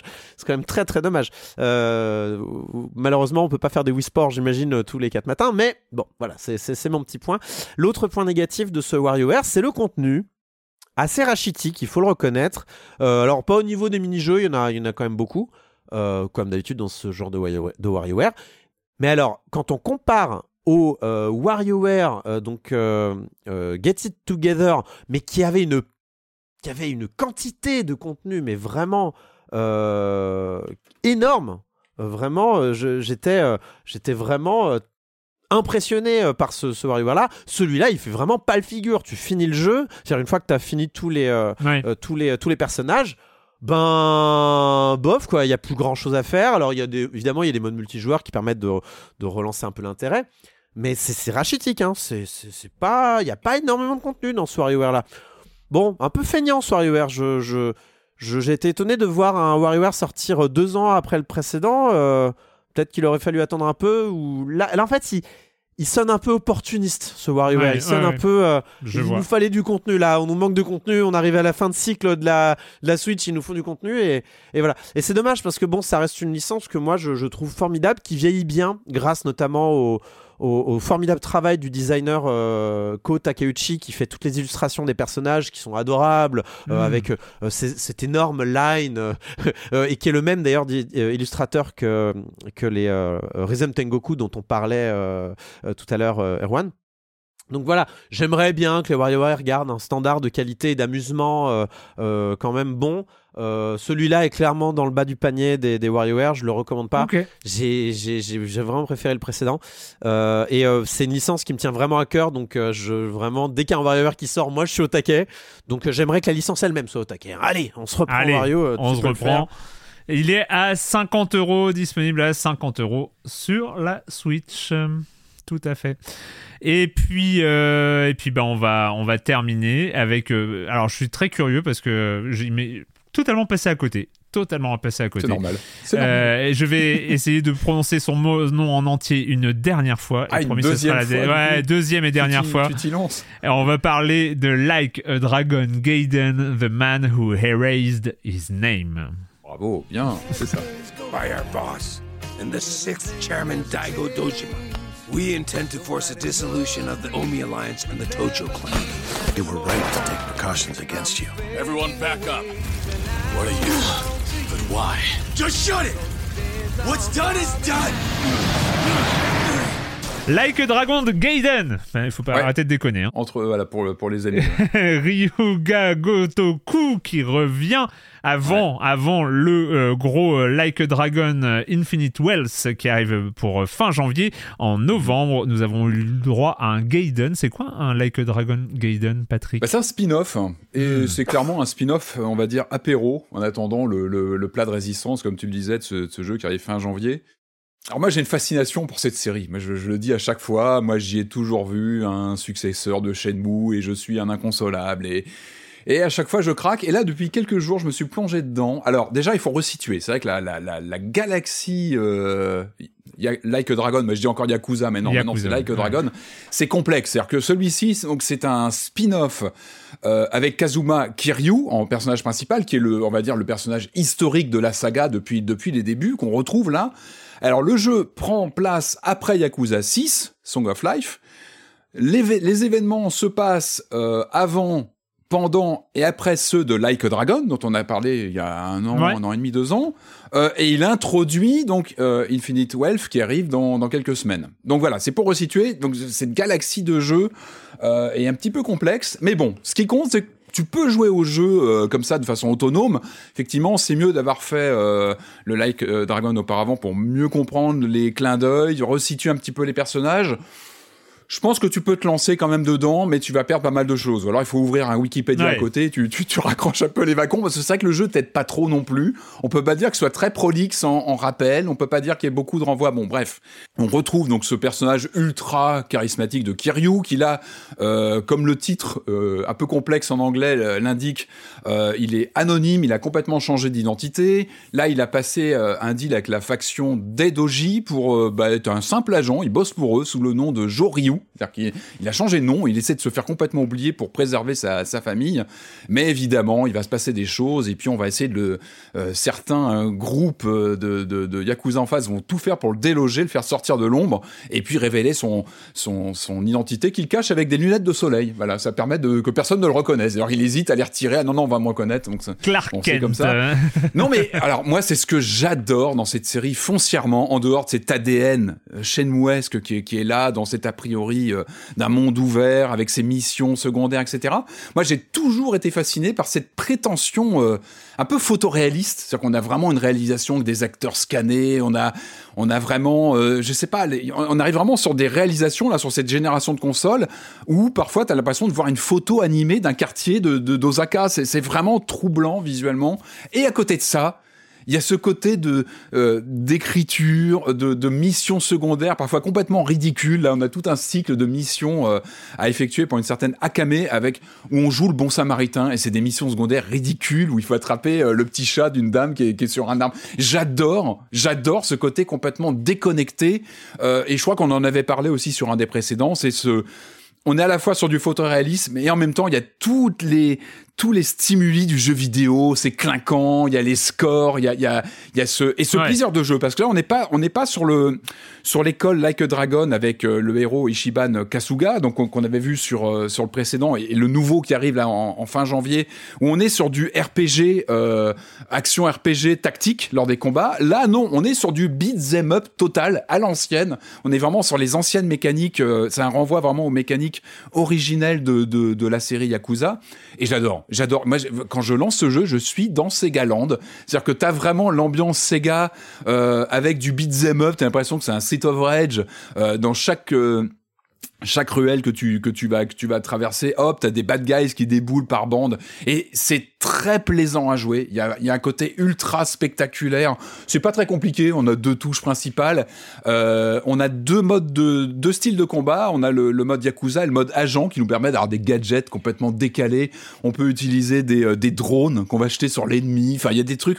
On a une espèce de lasso électrique qui nous permet d'attraper les personnages. C'est c'est un vrai plaisir à jouer. Enfin, ce côté d'être à la fois dans un monde ouvert, on va dire avec une aventure narrative, parce qu'on est quand même sur un clinquant très cinématographique, hein, c'est aussi le, le fil rouge de la saga, et en même temps ces combats ultra arcade, ça sonne de partout. C'est, tu prends, un- moi j'ai vraiment pris un plaisir de de, bah, de, de gameplay comme ça, à me balader, à, à taper sur des bonhommes comme ça dans la rue. Enfin, et là pourquoi je suis venu à ce spin-off? Parce que effectivement, il sort en plus deux mois avant le le prochain, c'est très court. En fait, j'ai tombé sur une vidéo, en fait. Une vidéo de Digital Foundry, les, les amis de Digital Foundry, de John Lineman, qui a dit attention, allez faire un tour du côté de l'arcade. Parce que on connaît euh, la série Yakuza. Un des principes, en dehors du monde ouvert, en dehors de ce côté très euh, patine cinéma, en dehors de toutes ces missions secondaires pas toujours intéressantes qui deviennent parfois ridicules, mais que j'adore. Moi, j'adore ce côté euh, série B complètement assumé. Il y a les salles d'arcade. Vous savez, ces choses qui ont complètement Oui, disparu, oui, oui. qui n'existent plus dans le monde réel. Et ben là, il y a des salles d'arcade. Et c'est un festival. C'est c'est un festival. en fait, je vais vous dire. En fait, moi, j'ai retrouvé mon trip à la Shenmue, où tu avais ce côté épique d'une grande mission d'aller venger ton paternel. Et puis, en fait, moi, je zonais. J'ai passé des étés entiers dans les pauvres salles d'arcade à aller faire du outrun. Et ben là, c'est pareil. Très franchement, moi, la mission principale, j'avoue que je me suis, j'ai souvent botté en touche. Et je, je hante. Alors, en fait, ils ont, ils ont remodélisé le fameux les Sega Club. Vous savez, ces, ces salles d'arcade Sega. Donc déjà, tu rentres là-dedans, t'as les genoux qui tremblent, t'en peux plus, t'as des affiches partout de, de jeux, et t'as les bornes qui sont là que tu vas et qui sont émulés dans le jeu. Et alors là ils se sont fait mais plaisir plaisir. C'est un truc de fou. Alors t'as Sonic the Fighters t'as des jeux euh, comme Fighting Vipers 2 t'as du Virtua Fighter 2 moi c'est ça va vous paraître idiot mais rien que voir ces bornes tu peux tourner autour. Ça que tu sens qu'il y a là c'est Sega. C'est un jeu Mm. Sega. Donc t'as t'as T'as une fascination pour le meuble arcade et pour le lieu arcade où tu rentres. T'as les, les machines là où tu mets une pièce et t'attrapes des peluches ou des, des goodies. Ouais. euh, voilà, tu peux passer beaucoup de temps dessus. Donc tu as ces bornes d'arcade avec des nouveaux jeux. Et puis tu as la pépite. Pour moi, la pépite, c'est un jeu de, du Sega Model 3. Et c'était la vidéo de Digital Foundry. C'est Daytona USA 2 qui, n'a jamais été réédité, qui a changé de nom. Je crois qu'ils ont un problème de droit, donc il s'appelle Racing Classic 2. C'est pas grave, on s'en fout. C'est Daytona USA 2 et le jeu, il en jette, mais c'est incroyable. Tu te, tu lances une partie, le jeu, il est, il est fou. Enfin, euh, Digital Foundry a fait une, vidéo qui doit durer une demi-heure où il détaille. Enfin, c'est très très poche de la de la borne d'arcade. Et rien que pour ça, enfin, c'est- c'est c'est une bénédiction que ce jeu existe, ne serait-ce que pour cette euh, presque cette dimension de, de patrimonialisation de l'arcade euh, dans un contexte narratif. C'est ce n'est pas un musée euh, muséal un Ouais. peu un peu vieillissant. Non, t'es dans une aventure narrative et tu as une borne d'arcade comme ça qui pop dans la rue avec ces, ces bornes qui sont euh, bah, déjà ultra bien reproduites visuellement. T'as les meubles qui sont là, t'as l'ambiance d'une salle d'arcade et puis l'émulation est très très propre. Hein, Je vous renvoie à la vidéo de Digital Foundry qui revient sur ce, ce Daytona USA 2 qui est vraiment la pépite du catalogue. Un autre jeu que j'ai découvert que je n'avais pas connu en arcade, ça s'appelle Motor Raid, donc un jeu Sega de 97. On est vraiment sur ces époques-là, hein, 96, 97, en, donc sur vraiment cette génération de, bornes d'arcade euh, Sega. C'est un peu la fin de l'âge d'or, mais c'est vraiment les dernières grandes salves. Euh, Motor Raid, c'est improbable, c'est une sorte de road rash futuriste avec des courses de moto où tu, fous des coups de latte aux adversaires, mais c'est de l'arcade Sega de l'époque, c'est clinquant, c'est beau, on se fait plaisir et rien que pour ça, c'est rien que pour ça ce jeu, il est incroyable quoi, Donc voilà, bon, il y a un jeu autour, en dehors, dehors de ces bornes d'arcade et de ces salles d'arcade. Il y a un jeu qui est là. autour de la borne d'arcade. Oui, mais il y a les bornes d'arcade. il y a, voilà, il y a un musée qui a un, jeu autour, bon, qui reste très sympathique parce que j'ai- moi, je suis vraiment attaché, comme je, le disais, j'adore cette ambiance, ce côté très euh, film de yakuza, euh, très poseur. Le héros, en plus, lui, il a un charisme de, de fou, quoi. Et on, on s'éclate. Euh, il y a des trucs un peu bizarres. On sent que c'est un peu, comme je disais, c'est un spin-off. Alors, je crois que l'éditeur eux- eux-mêmes ont dit qu'il l'avait développé en six mois, que ça devait être à la base un, un DLC. Bon, il est vendu plein pot. Je finirai peut-être là-dessus, on reviendra dessus, mais bon, c'est un petit peu, c'est un peu bizarre de dire qu'il a été développé rapidement. Et je pense qu'à la base, et ça a été dit, il devait être à la base intégré comme un, un DLC payant. Il y a des expériences un peu étranges. Il y a de l'intégration de full motion vidéo dans le jeu, dans un jeu Yakuza. C'est assez étrange. Par contre, c'est dans les hôtesses, c'est quand tu rencontres les hôtesses dans les cabarets, c'est un peu cringe, c'est un peu bizarre, et tu te dis, les gars, euh, n'allez pas forcément là-dessus. J'ai rien contre la FMV, mais tu te dis, il y a d'autres usages à faire, c'est très étrange. Euh, et, j'ai l'impression qu'ils ont voulu faire des expériences dans ce, spin-off qui est un peu passé sous les radars, hein, il n'a pas fait beaucoup de bruit. Euh, tout le monde, évidemment, attend le prochain. Mais il y a du teasing hein, dans les dans les salles d'arcade. T'as des t'as des des posters de House of the Dead Scarlet Crois, euh, qui, qui est introuvable aujourd'hui, qui, qui n'est que en salle d'arcade. Tu te dis peut-être que dans un prochain jeu. Donc voilà. Alors ouais, le vrai point noir, c'est le prix. Il est sorti plein pot. Il est uniquement en démat euh, en Europe. Donc évidemment, là, si vous êtes en, si vous êtes fan en phase d'attente, vous attendez comme, bah, comme les auditeurs Silence en joue, vous attendez le gros prochain jeu qui sort fin janvier, qui lui est vraiment sur les mécaniques euh, RPG euh, très sophistiquées qu'on connaît. Celui-là, moi, je le recommande vraiment. Surveiller une baisse de prix euh, lorsqu'il sera en promo, ne serait-ce que pour les contenus en, en arcade. Je suis pas sûr qu'il soit repris dans le prochain. Euh, J'ai vu qu'il y a quelques titres de jeux qui vont être intégrés parce que ça fait partie de ces fils rouges, hein, l'intégration des bandes d'arcade gardez-le dans, dans, dans- quand même dans le viseur, ne serait-ce que pour ces, ces jeux-là. Et puis bah, l'aventure qui reste, euh, qui reste très sympa. Il y a un peu de spoil aussi, je pense, euh, pour le prochain jeu. C'est aussi à prendre avec des pincettes. Donc euh, voilà, une, un spin-off, tout est dans le titre. Une sorte de curiosité, un apéro. Moi, je pense que c'est vraiment un jeu apéro en attendant le gros morceau de fin janvier qu'on va évidemment euh, qu'on va qu'on va lancer dès qu'on peut. Euh, mais en tout cas, voilà, moi, je, je, je ne peux pas euh, je ne peux pas aller contre cette intégration de l'arcade et on sent le Daytona USA, c'est incroyable. Quelle pêche, quelle quelle Ouais. Bah, malheureusement le prix, voilà, le prix est 50 vraiment le point euros disponible à 50 euros Like a Dragon Gaiden on parlera évidemment de Infinity We- Infinite Ah bah, Wells qui, euh, qui arrive dans quelques semaines et voilà euh, pour, euh, pour cette première émission un peu longue parce que soit c'est à cause de l'IA, soit c'est à cause des attentes 2024, mais euh, voilà. Mais avant de finir, comme d'habitude, c'est le moment de la question rituelle à laquelle vous n'allez pas échapper. Et quand vous ne jouez pas, vous faites quoi? Très vite, Corentin? Euh, très vite, euh, ben du coup, euh, je- je- j'ai regardé la série Netflix euh, Carol and the End of the World, euh, qui est un, qui est un, qui est une série d'animation réalisée par Dan Gutterman qui a bossé sur un milliard de trucs, euh, notamment Community, euh, The Colbert Report, euh, Rick and Morty, euh, plein de choses. Et ça raconte l'histoire euh, eh bien de la fin du monde vue euh, à travers euh, les yeux de Carol, comme son nom l'indique, qui est, on va dire, une quarantenaire absolument pas intéressante, qui est, euh, qui, qui n'a pas de passion particulière dans la vie, qui, qui, qui, qui aime bien la routine et travailler. Et en fait, le problème, c'est que c'est la fin du monde, dans huit mois. Un et le truc, petit détail, il y a une énorme planète en fait qui est apparue dans le ciel, euh, euh, Kepler, euh, je sais plus quoi, euh, et euh, qui, qui va s'écraser un peu comme dans Mélancolia euh, sur la planète, sur la Terre, et qui va mettre fin à, euh, à la, qui va, qui va mettre fin à la, la planète. Donc c'est la fin du monde. Et euh, la les sociétés, la société et tout le monde est invité à arrêter de bosser et euh, profiter de ces derniers huit mois euh, pour euh, réaliser ses plus grands fantasmes, ses plus grandes envies, euh, euh, changer euh, le travail pour de l'hédonisme pur et, juste vivre ses rêves quoi. Sauf que Carole, bah, elle a, elle a pas particulièrement de rêve en fait. Elle a pas, elle, n'a pas particulièrement d'envie et elle, elle est un peu, elle sait pas où se placer en fait. Elle sait pas où se mettre dans cette société là. Et du coup, ben, un beau jour, elle voit de la lumière dans un. Alors elle ment à ses, elle ment à ses parents, mais si, papa, maman, je... c'est bon, je me suis trouvé dans le surf. Voilà. Du coup, c'est formidable. Elle, fait absolument pas de surf. hein. Mais un jour, elle, elle, elle va dans un, elle va dans un bâtiment où elle voit, elle voit de la lumière. Enfin, elle suit une dame qui est habillée en tailleur. Et en fait, elle trouve un étage entier avec des gens qui travaillent, des gens qui bossent, des gens qui sont dans un service comptabilité. Et euh, c'est son rêve, quoi. Enfin, vraiment, euh, c'est là, en fait, c'est là qu'elle appartient. C'est là où elle, euh, elle évolue, quoi. Et c'est euh, c'est un peu c'est un peu étonnant comme série, je vais pas vous mentir. Euh, c'est un peu étonnant parce que ça montre en fait une espèce de euh, ça, ça met un- en exergue cette pression aussi que la société peut parfois nous mettre sur les épaules de vivre sa vie absolument et d'avoir un truc extraordinaire qui va avec sa vie. Et en fait, on- dans- cette espèce d'ode à la routine, espèce de de- d'éloge de, du, du- euh, il y, a, il y a quelque chose un peu de, de très humain en fait. De euh, je- j'ai pas d'envie particulière, laissez-moi en fait. Enfin, il y a, il y a ce côté. Mm. euh, il y a ce que- alors que voilà, le monde est tout pe- petit à petit en train de, de s'effondrer sur lui-même. Les, les, ce qui fait la société est petit à petit en train de, de devenir flou. Euh, Il y a certaines familles qui fêtent Noël tous les mois parce qu'après tout, pourquoi pas? De maintenant qu'on sait que le monde va s'éteindre, euh, faisons Noël tous les mois finalement. Vous voyez, Euh, les, il y a- les gens vivent tout nus maintenant. Il y a, il y a des orgies partout. euh, euh, c'est voilà. Mais non, il y a, il y a quand même cette bulle où il y a des gens qui veulent juste travailler tous les jours, avoir une routine, se lever à 8 heures du matin.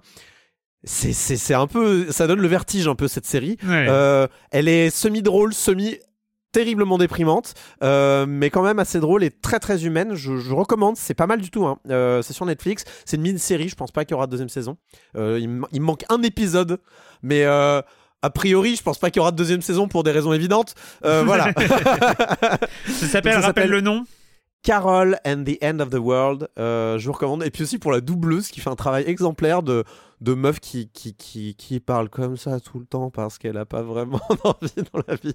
Voilà, je recommande. Ça, c'est tout récent en plus. C'est sorti le 15 décembre euh, 2023. Patrick. Alors moi, je suis euh, totalement arachnophobe, mais je me soigne.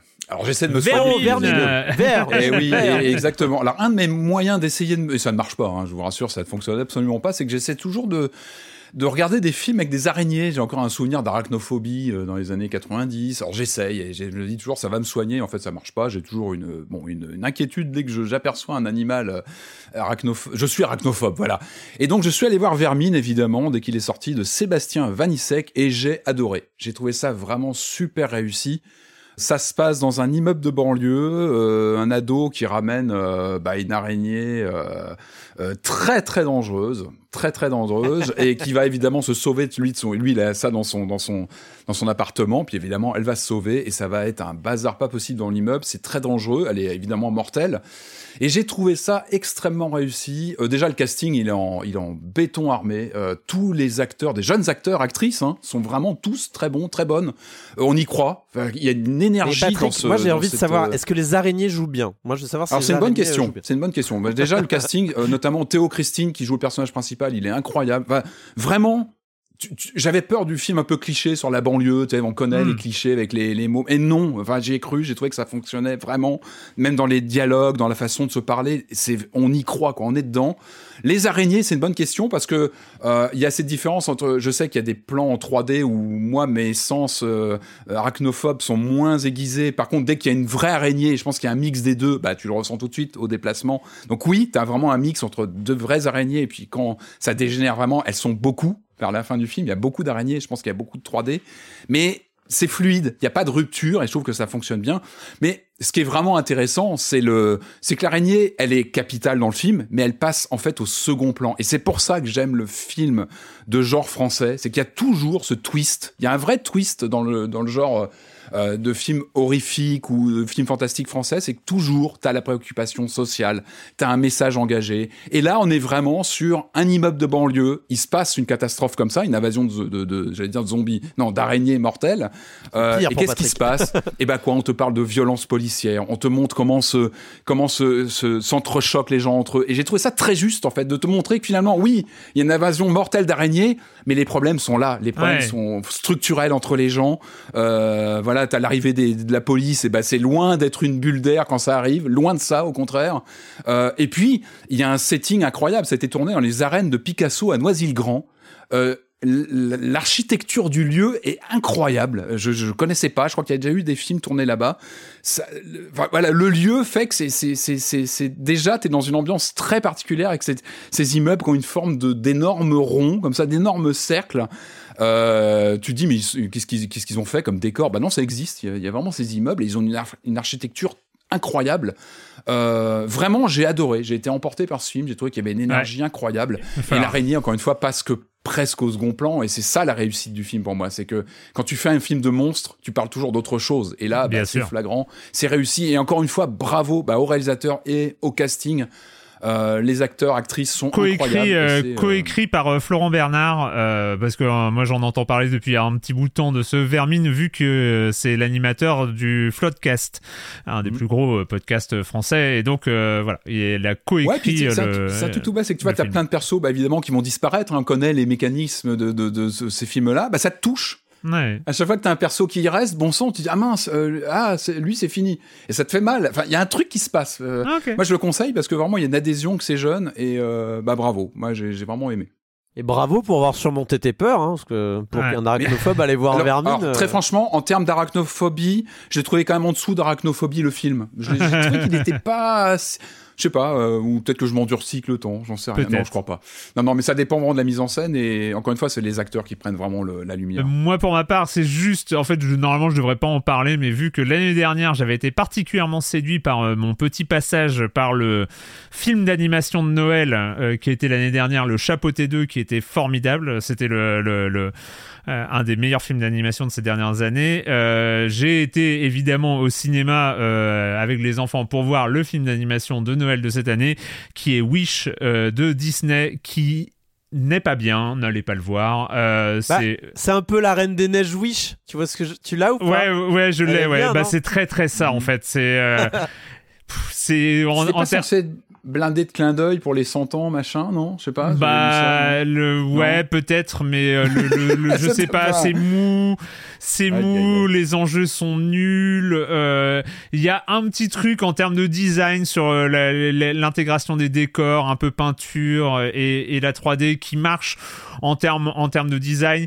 Le reste, euh, c'est très oubliable. Il y a, tu vois, il y a, il y a le les petits animaux qui, est là- qui sont là quand il faut des petits animaux, t'as les petits machins, t'as les, les faux peluches, gags à Erwan, la- faut vendre t'as- des peluches. t'as les Ah, t'es faux en train gags de à me le vendre, Disney. T'es en train de me le Non, vendre. ah non, non, non, je suis vraiment pas. Non, c'est même pas nanardesque, Ah non, mais- c'est euh, c'est sans intérêt, triste. malheureusement. euh, C'est euh, c'est plus qu'oubliable, euh, c'est. Voilà, c'est pas bien. C'est vraiment Il fallait sans aller voir intérêt. Vermine. Bon, avec les enfants, je suis Non, mais en plus, euh, moi, il y a, voilà, sur les Disney, les Pixar, les, les trucs d'animation et tout ça, il y a vraiment, il y a des trucs Bonne qui, même, euh, voilà, les, même les trucs euh, classiques, genre euh, que ce soit la Reine des Neiges ou ou Vaiana ou tout ça, qui sont moi que j'aime beaucoup, même la famille, comment c'était la famille Madrigal là, c'est non les, les le, le truc en ah je sais plus, mais bon bref, il y avait des choses bien et tout en termes de chansons et tout, c'était bien. Là, non, là euh, les chansons sont bref. Évitez, bon, en, en tout cas, c'était le film de Noël, donc c'est plus au ciné, je pense. Donc euh, voilà, Ne- vous n'avez pas de risque, mais euh, ça sert à rien. Voilà. Do not go, do not go. Merci, merci Corentin. Merci à tous les deux. C'était cool euh, de vous retrouver encore. Je vous souhaite encore à, à toutes et à tous et à la communauté de Silence on Joue et au Discord de Silence on Joue euh, une excellente année 2024. Je sais qu'il va y encore y avoir plein de choses. On va se retrouver pour faire plein de trucs. Euh, et puis voilà. Et puis nous, on se retrouve parce que c'est parti. On se retrouve la semaine prochaine pour parler de jeux vidéo sur libération.fr et sur les internets. Ciao. Ciao. Bye.